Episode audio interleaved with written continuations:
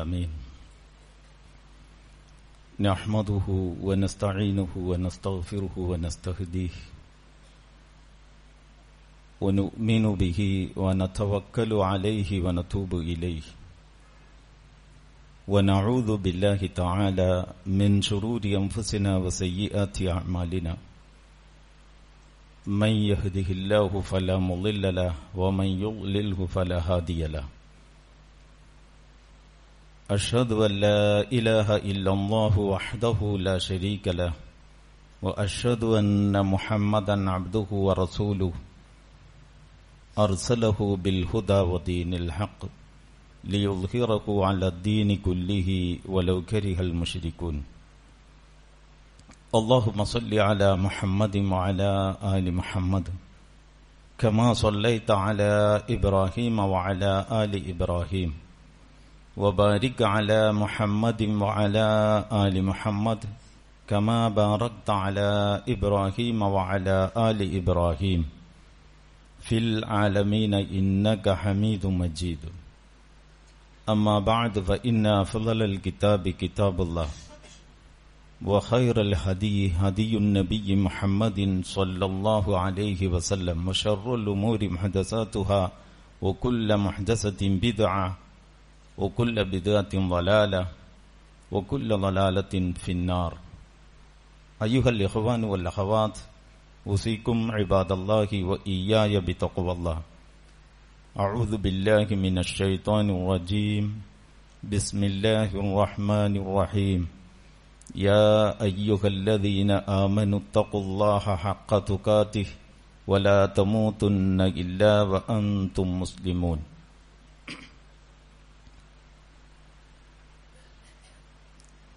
സത്യവിശ്വാസികളും വിശ്വാസിനികളുമായ സഹോദരന്മാരെ സഹോദരികളെ. പടച്ച തമ്പുരാന്റെ കൽപ്പന നിരോധനങ്ങൾ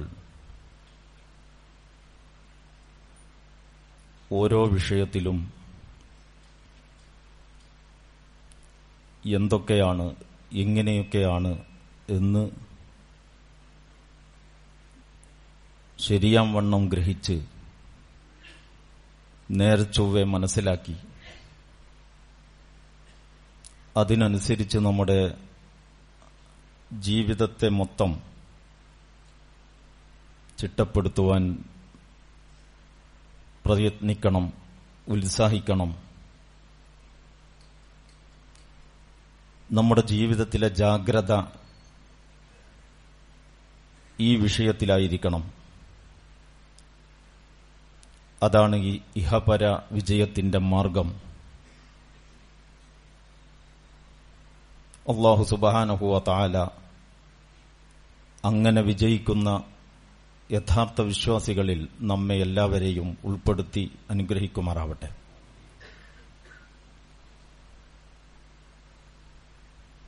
നമ്മുടെ രാജ്യത്ത് നിലനിൽക്കുന്ന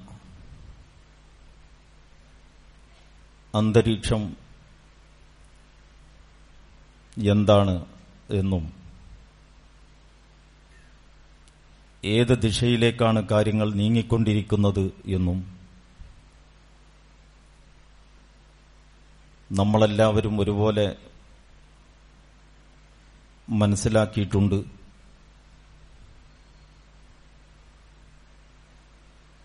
ഒരൽപ്പം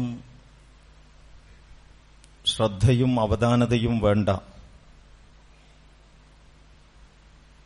ചില വശങ്ങളെ സംബന്ധിച്ചാണ്. ഈ സാഹചര്യത്തിൽ നിന്നുകൊണ്ട് ഞാൻ സൂചിപ്പിക്കുന്നത്. പൗരത്വ പ്രശ്നം സാമാന്യം വിശദമായി പല ഘട്ടങ്ങളിൽ നമ്മൾ ചർച്ച ചെയ്തു. അതിലൂടെ ബന്ധപ്പെട്ട കക്ഷികൾ അല്ലെങ്കിൽ ഭരണകൂടം എന്താണ് ഉദ്ദേശിക്കുന്നത് എന്ന് നമുക്ക് നന്നായിട്ടറിയാം. രാജ്യത്ത് എല്ലാ ഭാഗങ്ങളിലും വളരെ സജീവമായ രീതിയിലുള്ള പ്രതിഷേധങ്ങളും പ്രക്ഷോഭങ്ങളും ഈ രാജ്യത്തിലെ ജനങ്ങളെ വെട്ടിമുറിക്കാനും തങ്ങൾക്ക് കുടിപ്പകയുള്ളവരെ തീരാ ദുഃഖത്തിലേക്ക് തള്ളിവിടാനുമുള്ള ദുഷ്ടലാക്കോടെ ഗവൺമെന്റ് നടത്തുന്ന നീക്കങ്ങൾക്കെതിരിൽ. വലിയ ജാഗ്രത തന്നെ ജനസമൂഹം പുലർത്തുന്നുണ്ട്. നമ്മുടെ സമരം ഏതെങ്കിലും സംഘടനക്കെതിരിലല്ല ഭരണകൂടത്തിനെതിരിലാണ്. സംഘടനകളിൽ പല സിദ്ധാന്തങ്ങളുള്ളവരുണ്ടാവും. മതനിരപേക്ഷതയുടെയും സമാധാനത്തിന്റെയും പരസ്പര സഹവർത്തിത്വത്തിന്റെയും വഴി സ്വീകരിച്ചവർ സംഘടനകളിലുണ്ട്. മുസ്ലിങ്ങളുടെ കൂട്ടത്തിലും എല്ലാവരുടെ എല്ലാ എല്ലാ വിഭാഗങ്ങളിലും അങ്ങനെ ഉണ്ടാവും തികച്ചും മനുഷ്യവിരുദ്ധമായ അക്രമത്തിന്റെയും ആയു സായുധപരമായ ഇടപെടലിന്റെയും വഴി സ്വീകരിച്ചവരും സമൂഹത്തിലുണ്ടാവും. ലക്ഷ്യം നന്നായാൽ മതി മാർഗം നന്നാവേണ്ടതില്ല എന്ന സിദ്ധാന്തത്തിന്റെ അടിസ്ഥാനത്തിൽ വലിയ ആക്രമണങ്ങളും ഭരണകൂടത്തെയും നിയമപാലകരെയും അമർച്ച ചെയ്യാനോ ഉന്മൂലനം ചെയ്യാനോ ഉള്ള ശ്രമങ്ങളും വരെ നമ്മുടെ രാജ്യത്ത് ഓരോ സംഘങ്ങൾ ഏർപ്പെട്ട് മുൻകൈയെടുത്ത് നടത്തിയതായിട്ട് കാണാം. അപ്പൊ നാട്ടിലുള്ള സംഘടനകളുടെയൊക്കെ സിദ്ധാന്തം പരിശോധിച്ച് അവരോടൊക്കെ അവരുടെ സിദ്ധാന്തത്തിന്റെ സ്വഭാവമനുസരിച്ചുള്ള ഒരു നിലപാടെടുക്കുക. അങ്ങനെ പോകാൻ നമുക്ക് കഴിയില്ല. അങ്ങനെ പോകാൻ രാജ്യത്തെ ഒരു കൂട്ടർക്കും കഴിയില്ല. ഈ രാഷ്ട്രത്തിന് അപകടം വരുത്തുന്നതോ ഇവിടത്തെ സമാധാനാന്തരീക്ഷം നശിപ്പിക്കുന്നതോ ആണ് ഒരു വിഭാഗത്തിന്റെ നിലപാടെങ്കിൽ ഇവിടത്തെ നിയമവ്യവസ്ഥ വെച്ചുകൊണ്ട് അവരെ നിലയ്ക്ക് നിർത്തേണ്ടതും അമർച്ച ചെയ്യേണ്ടതും ഗവൺമെന്റിന്റെ ഉത്തരവാദിത്തമാണ്. വ്യക്തികൾ ആ ഉത്തരവാദിത്തം ഏറ്റെടുക്കേണ്ടതില്ല. സംഘടനകളും ആ ഉത്തരവാദിത്തം ഏറ്റെടുക്കേണ്ടതില്ല. ഇന്ന കൂട്ടർ ഞങ്ങൾ സമാധാനത്തിന്റെ ആളുകളാണ്. ഇന്ന കൂട്ടർ ഇവിടെ കലാപമുണ്ടാക്കുന്നവരാണ്. അതുകൊണ്ട് സമാധാനത്തിന്റെ ആളുകളായ ഞങ്ങളെ സംബന്ധിച്ചിടത്തോളം കലാപത്തിന് കാരണക്കാരാവുന്നവരെ നിർമാർജനം ചെയ്യൽ ഞങ്ങളുടെ ലക്ഷ്യമാണ് എന്ന മട്ടിൽ ഇറങ്ങിപ്പുറപ്പെടുന്നത്. ഒരു ജനാധിപത്യ രാജ്യത്ത് ഒരിക്കലും തന്നെ ഗുണപരമാവുകയില്ല എന്നാണ് നമ്മുടെ അഭിപ്രായം. അതേസമയം ഈ മനുഷ്യവിരുദ്ധത ഈ വംശീയ വിചാരം അല്ലെങ്കിൽ ഈ വിധ്വംസക പ്രവർത്തനം ഗവൺമെന്റ് തന്നെ അതിന്റെ ഒരു പദ്ധതിയാക്കി എടുക്കുമ്പോൾ സ്വാഭാവികമായിട്ടും ഇവിടെ നിലനിൽക്കുന്ന നിയമങ്ങളുടെ ഉള്ളിൽ നിന്നുകൊണ്ടും നിയമം അനുഭവിക്കുന്നതിന്റെ അവസാനത്തെ അറ്റം വരെ പോയിക്കൊണ്ടും പ്രതിഷേധിക്കുവാൻ എല്ലാ വിഭാഗം ആളുകൾക്കും അവകാശമുണ്ട്. അത് വേറെ ആരുടെയെങ്കിലും ഔദാര്യമല്ല. കോടതികളല്ല മനുഷ്യർക്ക് ഒരു കാലത്തും സ്വാതന്ത്ര്യം വാങ്ങിക്കൊടുത്തിട്ടുള്ളത്. ജനത പൊരുതി സ്വാതന്ത്ര്യം നേടിയതിനു ശേഷം പൊരുതി നേടിയ സ്വാതന്ത്ര്യം ഇനി നഷ്ടപ്പെട്ടു പോകാതിരിക്കാൻ ഉണ്ടാക്കിയ സംവിധാനങ്ങളുടെ ഭാഗമാണ് ഈ കാണപ്പെടുന്ന നീതിപീഠങ്ങളും മറ്റ് സംവിധാനങ്ങളുമൊക്കെ. ആയിക്കോട്ടെ അതുകൊണ്ട് അവിടെ പ്രശ്നമൊന്നുമില്ല. ഞാൻ ഇത്രയും പറഞ്ഞത് ഈ വിഷയം ഇങ്ങനെ നീട്ടിപ്പറയാനല്ല. അതുകൊണ്ട് തന്നെ നമ്മുടെ സമരം ഇവിടത്തെ ഏതെങ്കിലും ഒരു സംഘടനക്കെതിരെയാണ് എന്ന ദിശ നൽകുന്നത്. ദീർഘകാലാടിസ്ഥാനത്തിൽ വലിയ ഒരുപാട് അനർത്ഥങ്ങളിലേക്ക് നമ്മളെ കൊണ്ടുചെന്ന് ചാടിക്കും എന്ന് മുന്നറിയിപ്പ് നൽകാനാണ്. ഇവിടത്തെ ഭരിക്കുന്ന കക്ഷിക്ക് അവരുടേതായ സിദ്ധാന്തമുണ്ട്. കലാപങ്ങൾ യാദൃശികമായിട്ടുണ്ടാവുന്നതല്ല. അതുകൊണ്ടാണ് കലാപങ്ങൾ നടക്കുമ്പോൾ സത്വരം അതിൽ ഇടപെടേണ്ട ഭരണാധികാരികൾ ഇങ്ങനെ ഒരു സംഗതി കണ്ടില്ല കണ്ടില്ലെന്ന് നടിക്കുന്നത് പോലെ പെരുമാറുന്നത്. കണ്ടില്ലെന്ന് നടിക്കുന്നത് പോലെ പെരുമാറുന്നു എന്ന് പറഞ്ഞാൽ പോരാ. ശരിക്കും ഞങ്ങൾ കണ്ടിരിക്കുന്നു. ആരെയാണ് സംരക്ഷിക്കേണ്ടത് എന്നും ആരെയാണ് കുരുതിക്ക് കൊടുക്കേണ്ടത് എന്നും. ഞങ്ങൾ സംരക്ഷിക്കാൻ വിചാരിക്കുന്നവരെ അവ ആരെങ്കിലും ഞങ്ങൾ സംരക്ഷിക്കാൻ വിചാരിക്കുന്നവരെ ആരെങ്കിലും ശിക്ഷിക്കാൻ പുറപ്പെട്ടാൽ അവരെ ഞങ്ങൾ വെച്ചു പൊറുപ്പിക്കുകയില്ല എന്ന് വരെ ഭരണകൂടം തീരുമാനിച്ചിരിക്കുന്നു. അപ്പോ വളരെ കൃത്യമാണത്. അങ്ങനെയാണ് ചില നിയമപാലകന്മാർ ചില നീതി നീതിന്യായത്തിന്റെ ഉന്നത സ്ഥാനങ്ങളിൽ ഇരിക്കുന്നവർക്ക് സ്ഥാനചലനമുണ്ടാവുന്നത്. അങ്ങനെയാണ് വേറെ ചിലർ സംരക്ഷിക്കപ്പെടുന്നത്. അപ്പൊ ഗവൺമെന്റ് ഗവൺമെന്റിന്റെ ഉത്തരവാദിത്വം നിർവഹിക്കുന്നില്ല. എന്ന് മാത്രമല്ല ഗവൺമെന്റ് വളരെ കൃത്യമായ അജണ്ടയോടെ പെരുമാറുന്നു. ഇത് വമ്പിച്ച പ്രതിഷേധത്തിലൂടെ ഭരണകൂടത്തെ അതിന്റെ ശരിയായ ദിശയിലേക്ക് കൊണ്ടുവരാൻ നമുക്ക് കഴിയും. ഈ രാജ്യത്തിലെ ജനങ്ങൾ അതിനെക്കുറിച്ച് ബോധവാന്മാരാണെങ്കിൽ അങ്ങനെ വഴിതെറ്റിയ ഭരണകൂടങ്ങളെ അതിന്റെ നേർവഴിയിലേക്ക് കൊണ്ടുവന്നതിന്റെ ഒരുപാട് ചരിത്രമുണ്ട് ലോക ചരിത്രത്തിൽ വലിയ വലിയ വിമോചന സമരങ്ങൾ നടന്നിട്ടുണ്ട് വലിയ വലിയ പ്രക്ഷോഭങ്ങൾ നടന്നിട്ടുണ്ട്. ഈ പ്രക്ഷോഭങ്ങളൊന്നും വിജയിച്ചിട്ടുള്ളത് കബന്ധങ്ങളും ചോരച്ചാലുകളും തീർത്തുകൊണ്ടല്ല. തികച്ചും സമാധാനപരമായ വഴികളിലൂടെയാണ് എന്ന് ചരിത്രം പരിശോധിച്ചാൽ നമുക്ക് കാണാവുന്നതാണ്. ഇത്രയും പറഞ്ഞുകൊണ്ട് ഞാൻ പറയുന്നത് നമ്മുടെ സമരം കേന്ദ്രം ഭരിക്കുന്ന ഗവൺമെന്റിനെതിരെയാണ് ആ ഗവൺമെന്റിന്റെ കക്ഷികളിൽപ്പെട്ടവർ പലതരത്തിലുള്ള ഉപവിഭാഗങ്ങളായിട്ട് നമ്മുടെ നാട്ടിലും നമ്മുടെ സമൂഹത്തിലുമൊക്കെ ഉണ്ടാകും. ഇവരിൽ ഓരോരുത്തരോടും നമ്മൾ വക പക വെച്ചു പുലർത്തുകയും ഇവർ ഓരോരുത്തരുടെ ഇടയിലും നമ്മൾ പ്രതികാര ബുദ്ധിയോടെ പ്രവർത്തിക്കുകയും ചെയ്താൽ അത് സാധാരണഗതിയിൽ തന്നെ വലിയ സംഘർഷങ്ങളിലേക്ക് കൊണ്ടുപോകാനേ ഉപകരിക്കുകയുള്ളൂ എന്ന് നമ്മൾ മനസ്സിലാക്കേണ്ടതായിട്ടുണ്ട്. പക്ഷെ നമ്മളെ സംബന്ധിച്ചിടത്തോളം ഇതൊരു സമാധാനത്തിന്റെ പ്രശ്നം മാത്രമല്ല. എത്ര സങ്കീർണമായ സാഹചര്യത്തിലും വിശ്വാസി സമൂഹം വിശ്വാസി സമൂഹം തന്നെയാണ്.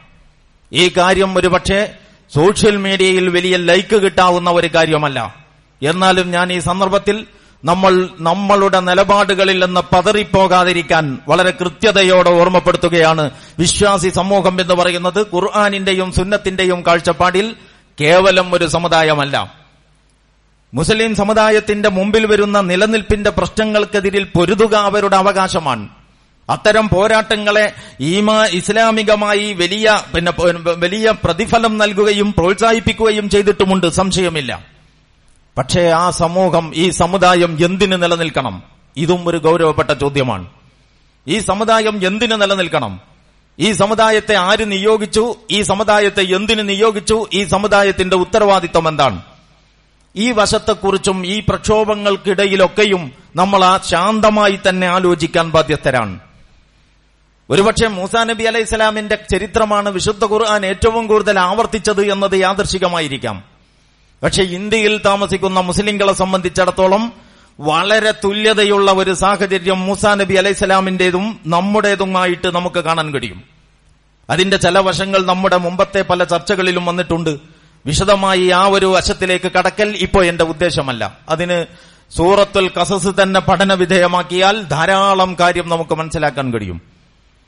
അവിടെ മൂസാ നബി അലൈഹിസ്സലാം എന്ന് പറയുന്നത് അവിടത്തെ പീഡിപ്പിക്കപ്പെടുന്ന എത്രയോ കാലമായിട്ട് നമ്മളെപ്പോലെ വംശീയ ഉൽമൂലനം നേരിടുന്ന ആൺകുഞ്ഞുങ്ങൾ പിറക്കുന്നത് തന്നെ രാജ്യത്തിന്റെ ഭദ്രതക്കും സ്ഥിരതക്കും ഭരണാധികാരികളുടെ സ്വൈരതക്കും തടസ്സമാണ് എന്ന് ഉറച്ചു വിശ്വസിക്കപ്പെട്ട ഒരവസ്ഥയിൽ ഒരു സമൂഹം കഴിഞ്ഞുകൂടുകയാണ്. ബനു ഇസ്രായേൽ സമൂഹം. അവരുടെ നിലനിൽപ്പ് നിമിഷം ഓരോ ദിവസവും ചോദ്യം ചെയ്യപ്പെട്ടുകൊണ്ടിരിക്കുകയാണ്. അവരുടെ ആൺകുട്ടികൾ അറുകല ചെയ്യപ്പെടുന്നു. സ്ത്രീകൾ മാനഭംഗത്തിന് വിധേയമാവുകയും ആത്മാഭിമാനം നഷ്ടപ്പെട്ട് കഴിയേണ്ടി വരികയും ചെയ്യുന്നു. വിശുദ്ധ ഖുർആൻ ഇത് പല ഭാഷയിൽ പല സ്ഥലത്ത് വിസ്തരിച്ചു പറഞ്ഞിട്ടുണ്ട്. അങ്ങനെയൊക്കെ സങ്കീർണമായ ഘട്ടത്തിലും മൂസാ നബി അലൈഹിസ്സലാമിനും ഹാറൂൻ നബി അലൈഹിസ്സലാമിനും അള്ളാഹു നൽകുന്ന നിർദ്ദേശത്തിൽ ഈ പ്ര- പരാധീനത അനുഭവിക്കുന്ന നിലനിൽപ്പ് തന്നെ ചോദ്യം ചെയ്യപ്പെടുന്ന ശാരീരികമായ അസ്തിത്വവും സാംസ്കാരികമായ വ്യക്തിത്വവും നിരന്തരം വെല്ലുവിളിക്കപ്പെടുന്ന ഈ ബനു ഇസ്രായേൽ മക്കളുടെ സുരക്ഷ എന്നവരൊറ്റ വിഷയത്തിൽ പരിമിതപ്പെടുത്തിയിട്ടില്ല എന്ന് നമ്മൾ കാണണം. പകരം അള്ളാഹു സുബാനഹുല വളരെ കൃത്യമായിട്ട് രണ്ട് ലക്ഷ്യങ്ങൾ അവർക്ക് നിർണയിച്ചു കൊടുത്തു. അവരുടെ ഒരു ലക്ഷ്യം ഈ ജനതയുടെ വിമോചനമാണ്. വിശുദ്ധ ഖുർആാനിൽ അത് നിരവധി സ്ഥലത്ത് നിങ്ങൾക്ക് കാണാം. അനിർസിൽ മഴ ബനി ഇസ്രായേൽ ബനു ഇസ്രായേൽ സമൂഹത്തെ എന്റെ കൂടെ വിടണം. അവരെ ഇങ്ങനെ മർദ്ദിച്ചവശരാക്കാൻ പറ്റുകയില്ല. അവരുടെ വിമോചനത്തിനു വേണ്ടി സംസാരിച്ചു മൂസാ നബി അലൈസലാമും അതുപോലെ തന്നെ ഹാറൂൻ നബി അലൈസലാമും അതേ രണ്ട് പ്രവാചകന്മാരോട് അള്ളാഹു സുബാനഹുവ താല അതിനു അതുപോലെ തന്നെ ഇതിലേതാണ് മുന്തിയ സ്ഥാനം എന്ന് നിർണയിക്കുക പോലും ഖുർആാനിന്റെ ശൈലിയിൽ പ്രയാസമാണ്. അത്രയും പ്രാധാന്യത്തിൽ ഇത് രണ്ടും പറഞ്ഞിരിക്കുകയാണ്. ഒന്ന് ഈ അടിച്ചമർത്തപ്പെടുന്ന ജനതയുടെ വിമോചനമാണ്. രണ്ടാമത്തത് ഈ അടിച്ചമർത്തലിന് നേതൃത്വം കൊടുക്കുന്ന അവിടത്തെ ഞാൻ തന്നെയാണ് പരമോന്നതനായ റബ്ബിന് റബ്ബ്. അതിനപ്പുറം വേറെ ആരുമില്ല എന്ന അഹങ്കാരത്തിന്റെ ചരിത്രത്തിൽ ഇത്രയും വലിയ അധികാര ദുർവിനിയോഗത്തിന്റെയും മഹന്തയുടെയും ഒരാൾ രൂപം ഒരുപക്ഷെ വേറെ ഉണ്ടാവുകയില്ല. അതുകൊണ്ട് തന്നെ ലോകാവസാനം വരെ ഓതപ്പനെ പാരായണം ചെയ്യൊക്കെ ചെയ്യുകയും പഠിക്കുകയും പഠിപ്പിക്കപ്പെടുകയും ചെയ്യുന്ന വിശുദ്ധ ഖുർആൻ ഈ ഫറോവയുടെ പേര് നമ്രു പിന്നെ ഫറോവയുടെ പേര് നിരവധി തവണ ആവർത്തിച്ചു പറഞ്ഞിരിക്കുകയാണ്. ഒന്നും രണ്ടും സ്ഥലങ്ങളിലെല്ലാം നിരവധി തവണ ആവർത്തിച്ചു പറഞ്ഞിരിക്കുകയാണ്. ലോകത്തുള്ള മുഴുവൻ ധിക്കാരികൾക്കും പാഠമാവാൻ. അങ്ങനത്തെ വലിയ ധിക്കാരിയുടെ അടുത്തേക്ക് നീ പ്രബോധകനായിട്ട് പോകണം. മൂസാ നബി അലൈഹി സ്വലാമിനോട് അള്ളാഹു പറയുന്നുണ്ട്. അങ്ങനെ പോയിട്ട് സംസാരിക്കുമ്പോ ഇയാളുടെ നേതൃത്വത്തിലാണ് നിന്റെ സമുദായത്തിൽപ്പെട്ടവർ ഇങ്ങനെ കണ്ണീര് കുടിക്കാൻ ഇടവന്നത് എന്നത് നിന്നെ സ്വാധീനിക്കരുത്. അത്തരത്തിലുള്ള യാതൊരുവിധ ഘടകങ്ങളും സ്വാധീനിക്കാത്ത നിഷ്കളങ്കമായ മനസ്സുമായിട്ട് അയാളോട് നീ ഉപദേശിക്കണം. അത് ദീനുൽ ഇസ്ലാമിന്റെ ദാഴ്വത്താണ്. എന്തൊക്കെ പറഞ്ഞാലും അള്ളാഹ്ക്കറിയാലോ ഈ ഫറോവ നന്നാവൂല എന്ന്. അള്ളാഹുവിന് ആ കാര്യത്തിൽ യാതൊരു സംശയവുമില്ല. അപ്പൊ ഫറോവയെ നന്നാക്കുക എന്നത് മാത്രമല്ല ഒരുപക്ഷെ ഫറോവയുടെ ആ വംശാവലിയിൽ ആ കുടുംബഘടനയിൽ നന്നാവാൻ സാധ്യതയുള്ളവരുണ്ടാവാം.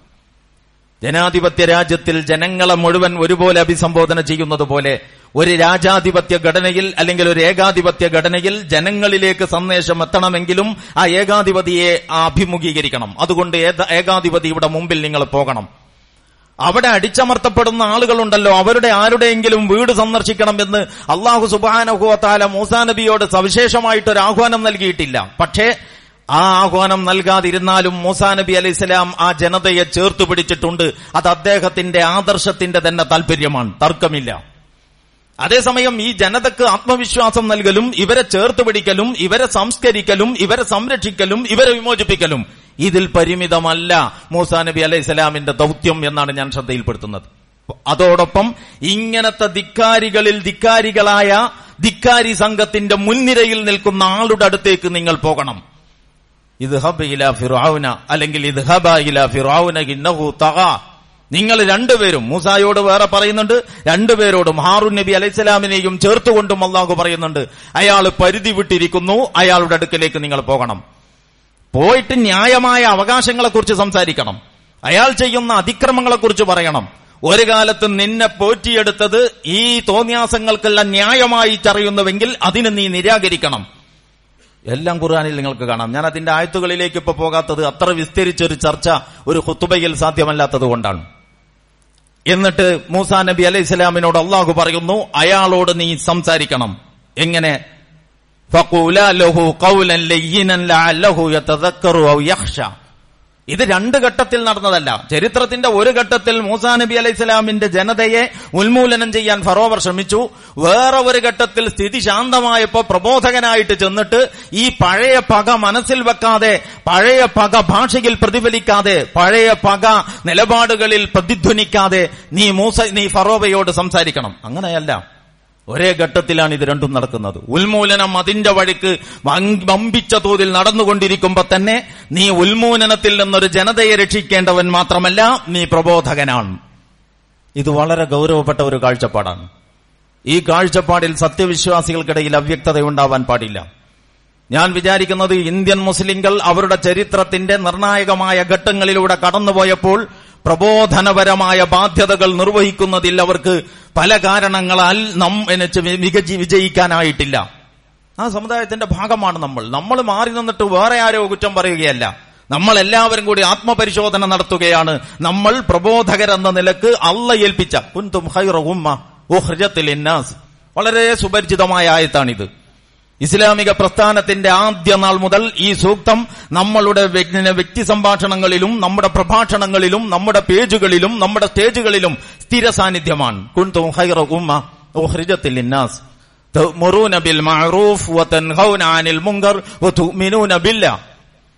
നിങ്ങളൊരു ഉത്തമ സമൂഹമായി തീർന്നിരിക്കുന്നു. നിങ്ങൾ ജനങ്ങൾക്ക് വേണ്ടി നിയുക്തരായവരാണ്. നിങ്ങൾ നിങ്ങളുടെ കാര്യം നോക്കേണ്ടവരല്ല. നിങ്ങൾ നിങ്ങളുടെ നിലനിൽപ്പിനെ പറ്റി നിങ്ങളുടെ സുരക്ഷയെപ്പറ്റി നിങ്ങളുടെ വളർച്ചയെപ്പറ്റി നിങ്ങളുടെ ക്ഷേമത്തെപ്പറ്റി നിങ്ങളുടെ അഭിവൃദ്ധിയെപ്പറ്റി ആശങ്കപ്പെടേണ്ടവരല്ല.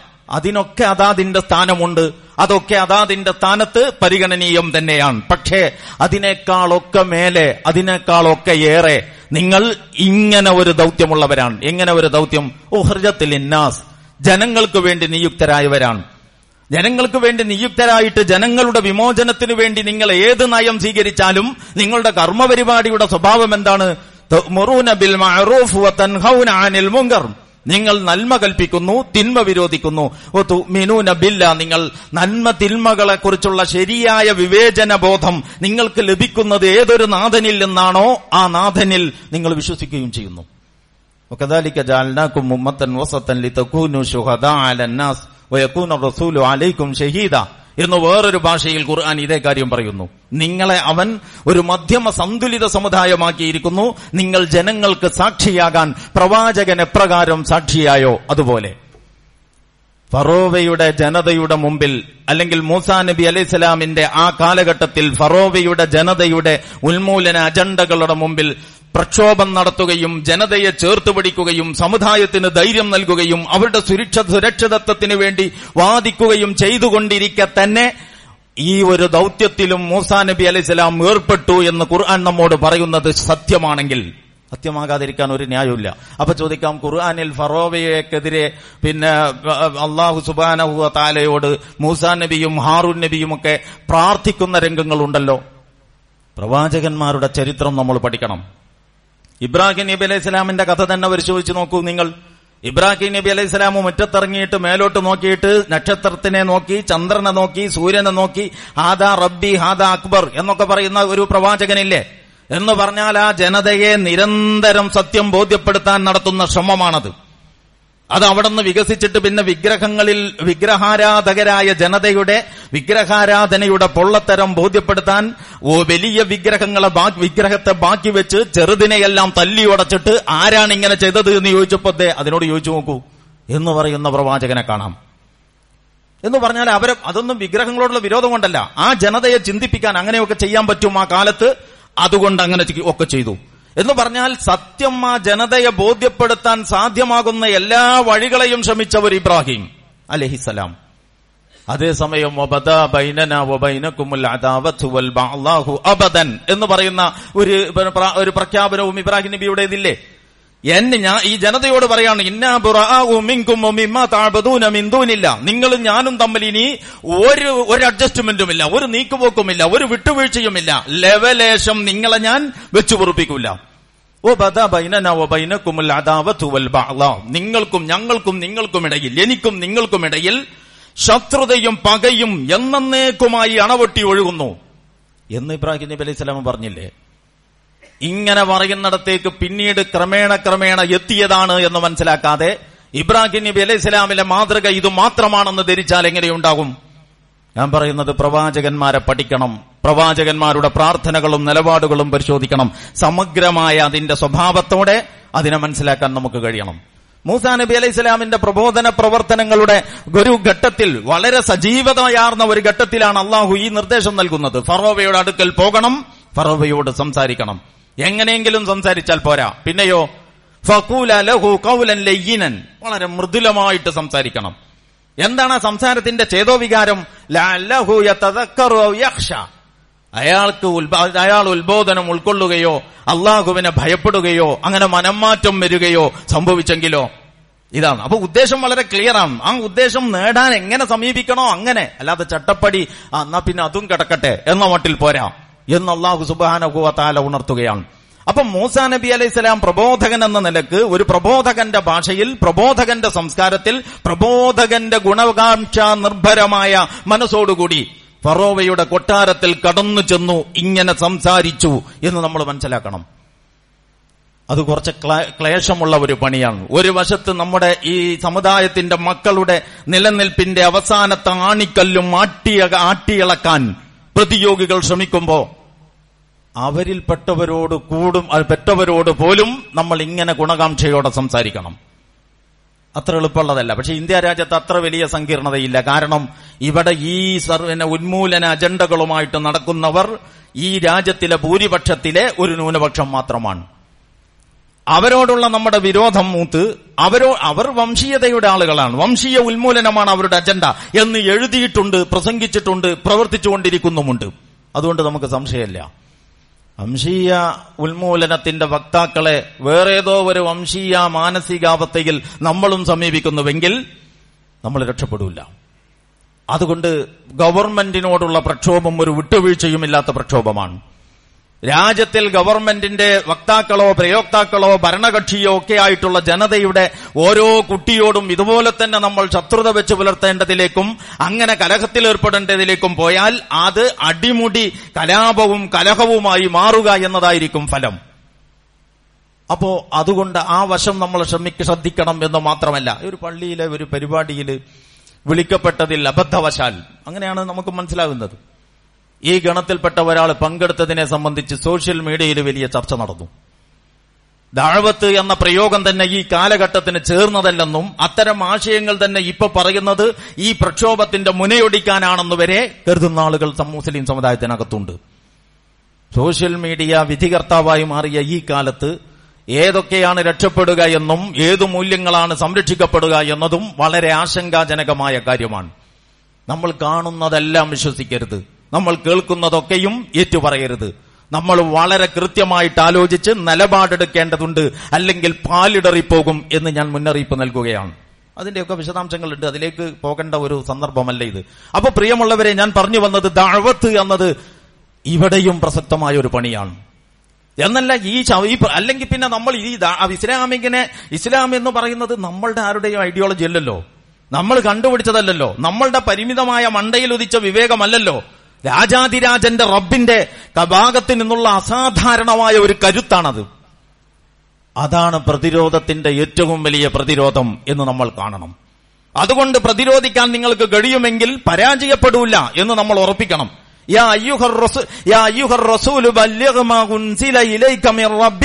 അള്ളാഹു സുബ്ഹാനഹു പ്രവാചകൻ സല്ലല്ലാഹു അലൈഹി വസല്ലമയോട് പറയുകയാണ് ഏ പ്രവാചകരെ ബല്ലിഗ് മാ ഉൻസില റബ്ബിക്. താങ്കളുടെ നാഥനിൽ നിന്ന് താങ്കൾക്ക് അവതീർണമായത് താങ്കൾ ജനങ്ങൾക്ക് എത്തിച്ചു കൊടുക്കുക. കെട്ടിപ്പൂട്ടി കൊണ്ടു നടക്കരുത്. ഇപ്പൊ ചുറ്റുപാട് ശരിയില്ല. സാഹചര്യം സങ്കീർണമാണ്. ആ ഗോത്രം അല്ലെങ്കിൽ തന്നെ ശത്രുതയിലാണ്. ഇനി ഈ പണി തുടങ്ങിയാൽ മറ്റേ ഗോത്രവും കൂടി ഇളകി വശാവോ? ഇങ്ങനെയൊന്നും സത്യം പറയുന്നതിൽ സത്യം എങ്ങനെയെങ്കിലും വിളിച്ചു പറയല്ല. പറയേണ്ട ബിൽ ഹിക്മ വൽ ഹസന. അതിന്റെ യുക്തി പരിഗണിച്ച് അതിന്റെ ഔചിത്യം ദീക്ഷിച്ച് അങ്ങനെയൊക്കെ വേണം. അല്ലാതെ അല്ല ഒരുവനാണെന്ന് നിങ്ങൾ കണ്ടത് കൂട്ടിക്കോ. അള്ള ഒരുവനാണ്. ഇതിന്റെ പേരല്ലാതെ ആഴ്വത്ത്. ദാഴ്വത്ത് സന്ദർഭവും സാഹചര്യവും വെച്ച് വളരെ കൃത്യതയോടെ വൃത്തിയിൽ. ഇതെല്ലാം പറയാൻ വേണ്ടിയിട്ട് അന്ന് രണ്ട് വാക്കാണ് പ്രയോഗിച്ചത്. ഉദുഇല സബീലി റബ്ബിക ബിൽ ഹിക്മ വൽ മൗഇലത്തിൽ ഹസന. അപ്പൊ ഹിക്മത്ത് അഥവാ യുക്തിന് ഔചിത്യം എന്ന് പരിഭാഷപ്പെടുത്താം. ഔചിത്യം ഒരു സന്ദർഭം ഒരു കാര്യം ഔചിത്യപൂർണമാവുന്നത് എപ്പോഴാണോ? ഓരോ ഘട്ടത്തിനും ഔചിത്യം വ്യത്യസ്തമായിരിക്കുമല്ലോ. ഔചിത്യപൂർണമാകുന്നത് എപ്പോഴാണോ? ആ ഒരു നിലപാട് നിങ്ങളുടെ താഴ്വത്തിൽ വേണം. പിന്നെ സതുദ്ദേശപരമായിരിക്കണം. ദുരുദ്ദേശപൂർണമാവരുത് നിങ്ങൾ ഈ ഇറങ്ങി പുറപ്പെടുന്നത്. ദാഴ്വത്തായാലും കലാപവും കല കലഹവും ഒക്കെ തന്നെയായിരിക്കും ഫലം. പക്ഷേ നമ്മൾ മനസ്സിലാക്കണം അത് നമ്മൾക്കെതിരിലല്ല. അപ്പോ ആ ജനത ഇറങ്ങി പുറപ്പെട്ടിട്ടുള്ളത് ഒരു കൗമിനെതിരിലല്ല. അള്ളാഹു എന്ന് പറയുന്ന പ്രപഞ്ച പ്രപഞ്ചനാഥന്റെ ആദർശത്തിനെതിരിലാണ്. അതാണ് അവിടെ അതിന്റെ വ്യത്യാസം. നമ്മൾ ദാഴ്വത്തൊന്നും നടത്തിയില്ലെങ്കിലും നമ്മൾക്ക് ഈ പ്രബോ പ്രതി ഈ പ്രതിയോഗികൾ നമ്മുടെ നേരെ വരും. ദാഴ്വത്ത് നടത്തിയാലും വരും. പക്ഷെ ദാഴ്വത്ത് നടത്തുമ്പോൾ ഒരു ഗുണം വ്യക്തിപരമായി ഒരു ജനത ഇത് ഏറ്റെടുക്കേണ്ടതില്ല. രാജാതിരാജനായ റബ്ബ് ഏറ്റെടുക്കും. ഞാൻ വെറുതെ പറയല്ല നിങ്ങൾ ആയത്തുകളുടെ ബാക്കി നോക്കൂ.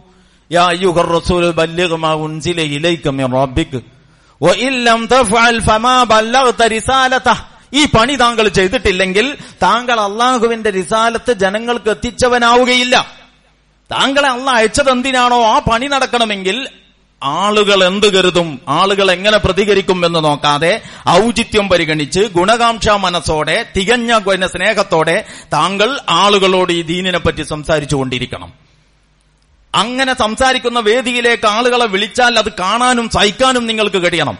അങ്ങനെ ഇവരെയൊക്കെ വെവ്വേറെ പോയി കണ്ട് സംസാരിക്കാനുള്ള ആർജവം ഈ നിലനിൽപ്പിന് വേണ്ടിയുള്ള പോരാട്ടത്തിന്റെ ഇടയിലും നിങ്ങൾ കാണിക്കണം. അസാധാരണമായ ആത്മവിശ്വാസത്തോടെ നിങ്ങൾ ഇറങ്ങിപ്പുറപ്പെടണം. എന്നിട്ട്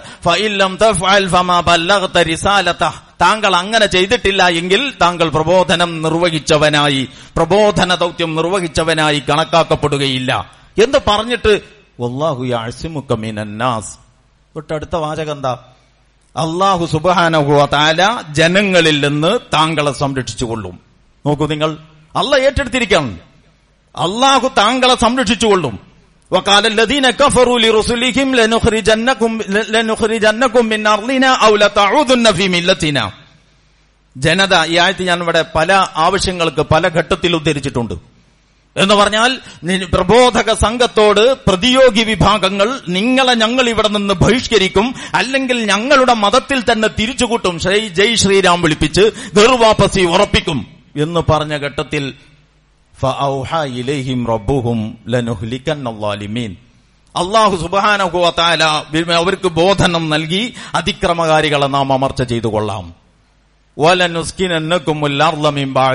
അങ്ങനെ ഈ അധർമ്മകാരികളെ നിർമാർജനം ചെയ്ത ശേഷം ഈ ഭൂമിയിൽ നിങ്ങളെ നാം പാർപ്പിക്കും. ഒരു പേടിയും നിങ്ങൾക്ക് വേണ്ട. അപ്പൊ അതുകൊണ്ട് ഞാൻ പറയുന്നത് പ്രബോധനപരമായ അജണ്ട വളരെ ഗൗരവപ്പെട്ടതാണ്. പ്രബോധനപരമായ നിലപാട് വളരെ ഗൗരവപ്പെട്ടതാണ്. പ്രബോധനപരമായ മനോഭാവം വളരെ നിർമ്മന ഗൗരവപ്പെട്ടതാണ്. പ്രബോധനപരമായ ഇടപെടലുകളും സമീപനങ്ങളും വളരെ ഗൗരവപ്പെട്ടതാണ്. ഇതിന്റെ ഏതെങ്കിലും ലക്ഷണങ്ങൾ എവിടെയെങ്കിലും പ്രകടമാകുമ്പോഴേക്ക് നമ്മുടെ സമരത്തെ പൊളിക്കാൻ വരുന്നു എന്ന മട്ടിൽ ഹാലളകുന്ന മനോഭാവം ഗുണപരമല്ല. ഇതിനെ രണ്ടിനെയും സമരത്തെ സമരമായിട്ട് കാണണം. ഈ സമുദായത്തിന്റെ ദൗത്യത്തെ ഉജ്ജ്വലമായ ദൗത്യമായിട്ട് ഏറ്റെടുക്കണം. സൂറത്തുൽ തൗബ ബിസ്മിൻ കൂടി ഇല്ലാതെ തുടങ്ങുന്ന സൂറത്താണ്. റഹ്മാനും റഹീമുമായ റബ്ബിന്റെ പേരിൽ തുടങ്ങേണ്ട പിന്നെ കാര്യങ്ങളല്ല പറഞ്ഞു തുടങ്ങുന്നത് എന്നതായിരിക്കാം കാരണം. അള്ളാഹു ആലം ആ സൂറത്ത് തൗബയിൽ ഒറ്റ ഒന്നാമത്തെ പേജ് തന്നെ നിങ്ങൾ ലേശം അങ്ങോട്ട് താഴോട്ട് ഓതി നോക്കൂ.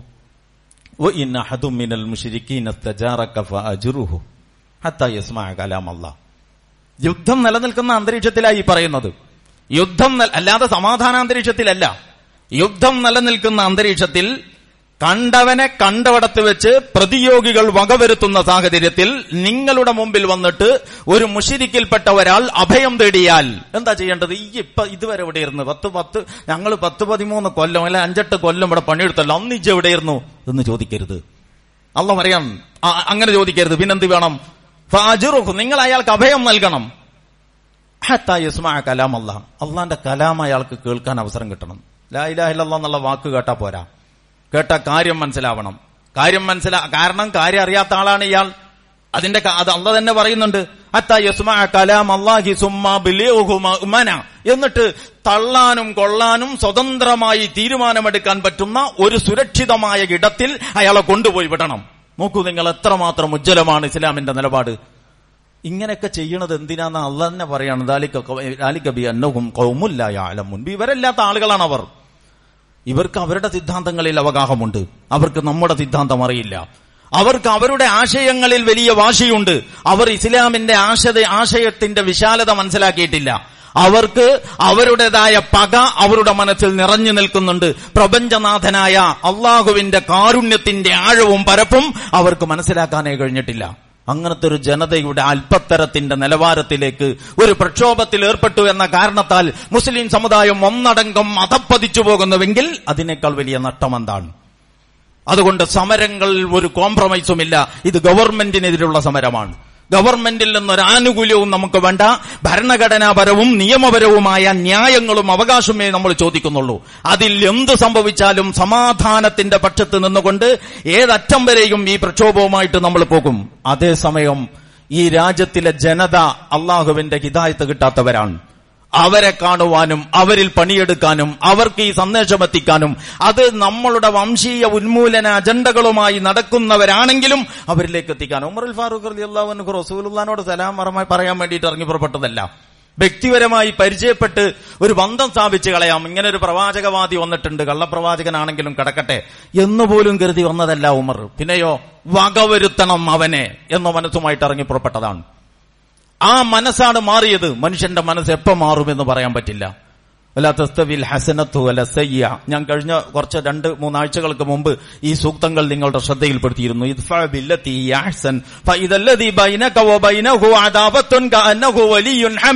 നിങ്ങളുടെ നിലപാട് ആദർശബദ്ധമാണെങ്കിൽ നിങ്ങൾക്ക് നിങ്ങളുടെ അക്കീതയിൽ ഉറപ്പുണ്ടെങ്കിൽ നിങ്ങൾക്ക് നിങ്ങളുടെ റബ്ബിൽ ബരമേൽപ്പിക്കാൻ ശേഷിയുണ്ടെങ്കിൽ നിങ്ങൾക്ക് ശരിയായ ഈമാൻ ഉണ്ടെങ്കിൽ ആ ആർജവത്തിൽ ആ തക്കവയിൽ ആ ഈമാനിൽ ആ ഇസ്തിക്കാമത്തിൽ നിന്നുകൊണ്ട് ഏത് ബദ്ധവൈരിയോടും നിങ്ങൾക്ക് സംസാരിക്കാം. അതാണ് അള്ള പറയുന്നത്. അങ്ങനെ സംസാരിച്ചാൽ എന്താവും? നിങ്ങൾക്കിടയിലുള്ള എല്ലാ ശത്രുതകളും തേഞ്ഞുമാഞ്ഞു പോയി ആത്മമിത്രങ്ങളായിട്ട് ഇവർ മാറും. അതാണ് സമരത്തിന്റെ യഥാർത്ഥ വിജയം.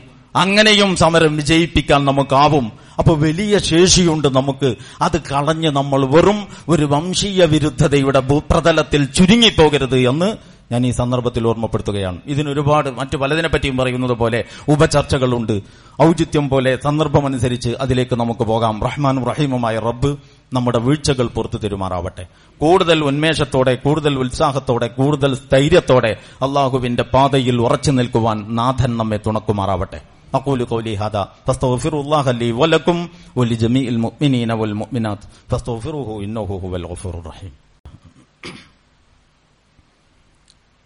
الحمد لله رب العالمين. نحمده ونستعينه ونستغفره ونستهديه ونتوكل عليه ونتوب إليه. ونعوذ بالله تعالى من شرور أنفسنا وسيئات أعمالنا. من يهده الله فلا مضل له ومن يضلل فلا هادي له. أشهد أن لا إله إلا الله وحده لا شريك له وأشهد أن محمدا عبده ورسوله وصفيه من خلقه وخليله بلغ الرسالة أدى الأمانة نصح الأمة وكشف الله به الغمة. اللهم صل وسلم وبارك على هذا النبي الأمين وعلى آله وصحبه ومن تبعهم بإحسان إلى يوم الدين. اللهم صل على محمد وعلى آل محمد كما صليت على إبراهيم وعلى آل إبراهيم وبارك على محمد وعلى آل محمد كما باركت على إبراهيم وعلى آل إبراهيم إنك حميد مجيد. أما بعد فإن أفضل الكتاب كتاب الله وخير الهدي هدي النبي محمد صلى الله عليه وسلم وشر الأمور محدثاتها وكل محدثة بدعة وكل بدعة ضلالة وكل ضلالة في النار. أيها الإخوان والأخوات أوصيكم عباد الله وإياي بتقوى الله. أعوذ بالله من الشيطان الرجيم. بسم الله الرحمن الرحيم. يا أيها الذين آمنوا اتقوا الله وقولوا قولا سديدا. يصلح لكم أعمالكم ويغفر لكم ذنوبكم ومن يطع الله ورسوله فقد فاز فوزا عظيما ബഹുമാന്യരായ സത്യവിശ്വാസികളെ വിശ്വാസിനികളെ അള്ളാഹു സുബാനഹുവ താലയുടെ അടിയാറുകളെന്ന നിലയ്ക്ക് അവന്റെ കൽപ്പനകളും നിർദ്ദേശങ്ങളും നിറവേറ്റുവാനും ശിരസ വഹിക്കുവാനും അവന്റെ ഇഷ്ടം സമ്പാദിക്കുവാനും നാം എല്ലാവരും ബാധ്യസ്ഥരാണ്. നമ്മുടെ ജീവിതത്തെ ചിട്ടപ്പെടുത്തുമ്പോൾ ഈ ഒരു ബാധ്യത ആയിരിക്കണം നമ്മുടെ മുമ്പിലെ അടിസ്ഥാന വിഷയം. മറ്റാരോടുമുള്ള കടപ്പാടും മറ്റാരോടുമുള്ള ബാധ്യതകളും ഉത്തരവാദിത്തങ്ങളും ഇതിന് വിധേയമായി നിർവഹിക്കുവാൻ മാത്രമേ നാം കട കൽപ്പിക്കപ്പെട്ടിട്ടുള്ളൂ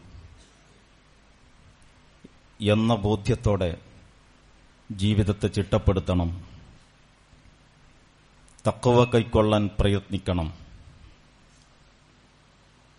തക്കവക്ക് വിരുദ്ധമായ ഇടപാടുകൾ കൊള്ളക്കൊടുക്കകൾ ജീവിതശീലങ്ങൾ ശൈലികൾ സമ്പ്രദായങ്ങൾ ഒളിഞ്ഞും തെളിഞ്ഞുമുള്ള പദ്ധതികൾ എല്ലാം വളരെ ഗൗരവത്തോടെ പുനർവിചിന്തനത്തിന് വിധേയമാക്കണം എന്ന് ഈ സന്ദർഭത്തിൽ എന്നോടെന്ന പോലെ നിങ്ങളോട് ഓരോരുത്തരോടും വളരെ ഗൗരവത്തോടെ ഓർമ്മപ്പെടുത്തുകയാണ്. നമ്മൾ ജീവിതത്തെ സംബന്ധിച്ച് ധാരാളം ചിന്തിച്ചുകൊണ്ടിരിക്കുന്നുണ്ട്.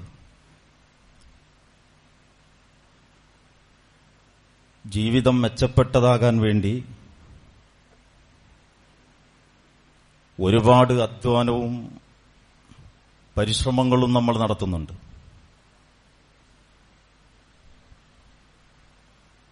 വലിയ സ്വപ്നങ്ങൾ ജീവിതത്തെ സംബന്ധിച്ച് വെച്ചു പുലർത്തുന്നുണ്ട്. ശരിക്കും ആലോചിച്ചാൽ മനുഷ്യൻ ജീവിക്കാനുള്ള നെട്ടോട്ടത്തിന്റെ ഇടയിൽ ജീവിത സാഹചര്യങ്ങൾ ഒരുക്കാനുള്ള ഞെട്ടോട്ടത്തിന്റെ ഇടയിൽ ജീവിക്കാൻ തന്നെ മറന്നുപോകുന്ന അല്ലെങ്കിൽ സാധിക്കാതെ പോകുന്ന ഒരു വിഭാഗമാണ്. എന്ന് കാണേണ്ടി വരും. നമ്മൾ വലിയ യാത്രകൾ ഒരുപാട് പോയിട്ടുണ്ട്. ഇപ്പൊ ഇന്നത്തെ പത്രങ്ങളിൽ നിങ്ങൾ കണ്ടു. എന്തൊക്കെയോ സ്വപ്നങ്ങളാണ് പത്ത് പത്തൊമ്പത് മനുഷ്യരുടെ ജീവൻ. ഉറ്റവർക്കും ഉടയവർക്കും ഒന്ന് ഒരു നോക്ക് കണ്ണിറയെ കാണാൻ പോലും പറ്റാത്ത വിധം. ചിന്നിച്ചിതറി അങ്ങ് പൊലിഞ്ഞുപോയത് അപ്പൊ ജീവിതത്തെക്കുറിച്ച് നമ്മൾ ചിന്തിക്കുമ്പോൾ ദീർഘകാലാടിസ്ഥാനത്തിലുള്ള ചിന്തയാണ് വേണ്ടത്. നൈമിഷികമായ ആലോചനകളല്ല. നമ്മളൊക്കെ യാത്ര പോകുന്നത് പോലെ യാത്ര പോയതാണ് ആ സഹോദരങ്ങളും. മുമ്പ് ആലപ്പുഴയിലൊരു വലിയ തീവണ്ടി ദുരന്തം ഉണ്ടായത് നിങ്ങൾക്കറിയാം. ആ ട്രെയിന് യാത്ര ചെയ്യും. ഞാൻ ഇന്ന ദിവസം പുറപ്പെടുന്നില്ല. ഞാൻ അടുത്ത ദിവസം വരാം. എന്ന് വീട്ടിലേക്ക് കത്തെഴുതി. അന്ന് ഈ ഫോണും വാട്സാപ്പും ഇതുപോലെയുള്ള സംവിധാനങ്ങളൊന്നുമില്ല. ഇന്ന ദിവസത്തെ വണ്ടിയിൽ ഞാൻ വരുന്നില്ല. അടുത്ത ദിവസത്തെ വണ്ടിയിൽ വരാം. എന്ന് മകൻ നാട്ടിലേക്ക് കത്ത് വീട്ടിലേക്ക് കത്തെഴുതിയിട്ടുണ്ട്. ആ സമാധാനത്തിലാണ് ഈ അപകടത്തെക്കുറിച്ച് കേട്ടപ്പോൾ വീട്ടുകാർ.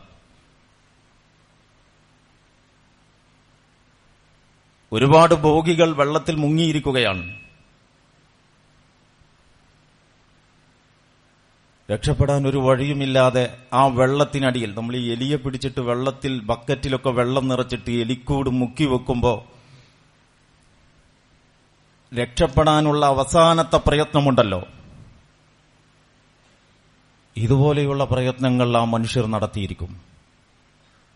എന്തുമാത്രം സ്വപ്നങ്ങളാണ് ഒറ്റയടിക്ക് ഒരു നിമിഷം കൊണ്ട് പൊലിഞ്ഞു തീർന്നത്.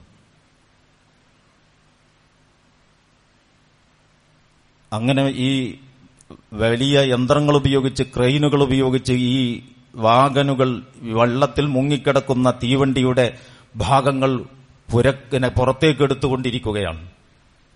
അതിൽ നിന്നും മൃതശരീരങ്ങൾ ഇങ്ങനെ ഓരോന്നോരോന്നായി എടുക്കുമ്പോൾ ഈ കത്തെഴുതിയ ആളുടെ ഉറ്റവരും അവിടെയുണ്ട്. അവർക്ക് സമാധാനമുണ്ട്. അവൻ ഇന്ന് വരില്ല ഈ വണ്ടിയിൽ വരില്ല എന്ന് എഴുതിയതാണല്ലോ. പക്ഷെ അവൻ ആ തീരുമാനം മാറ്റിയിട്ടുണ്ട്. അവൻ ഈ വണ്ടിയിൽ കയറിയിട്ടുണ്ട്.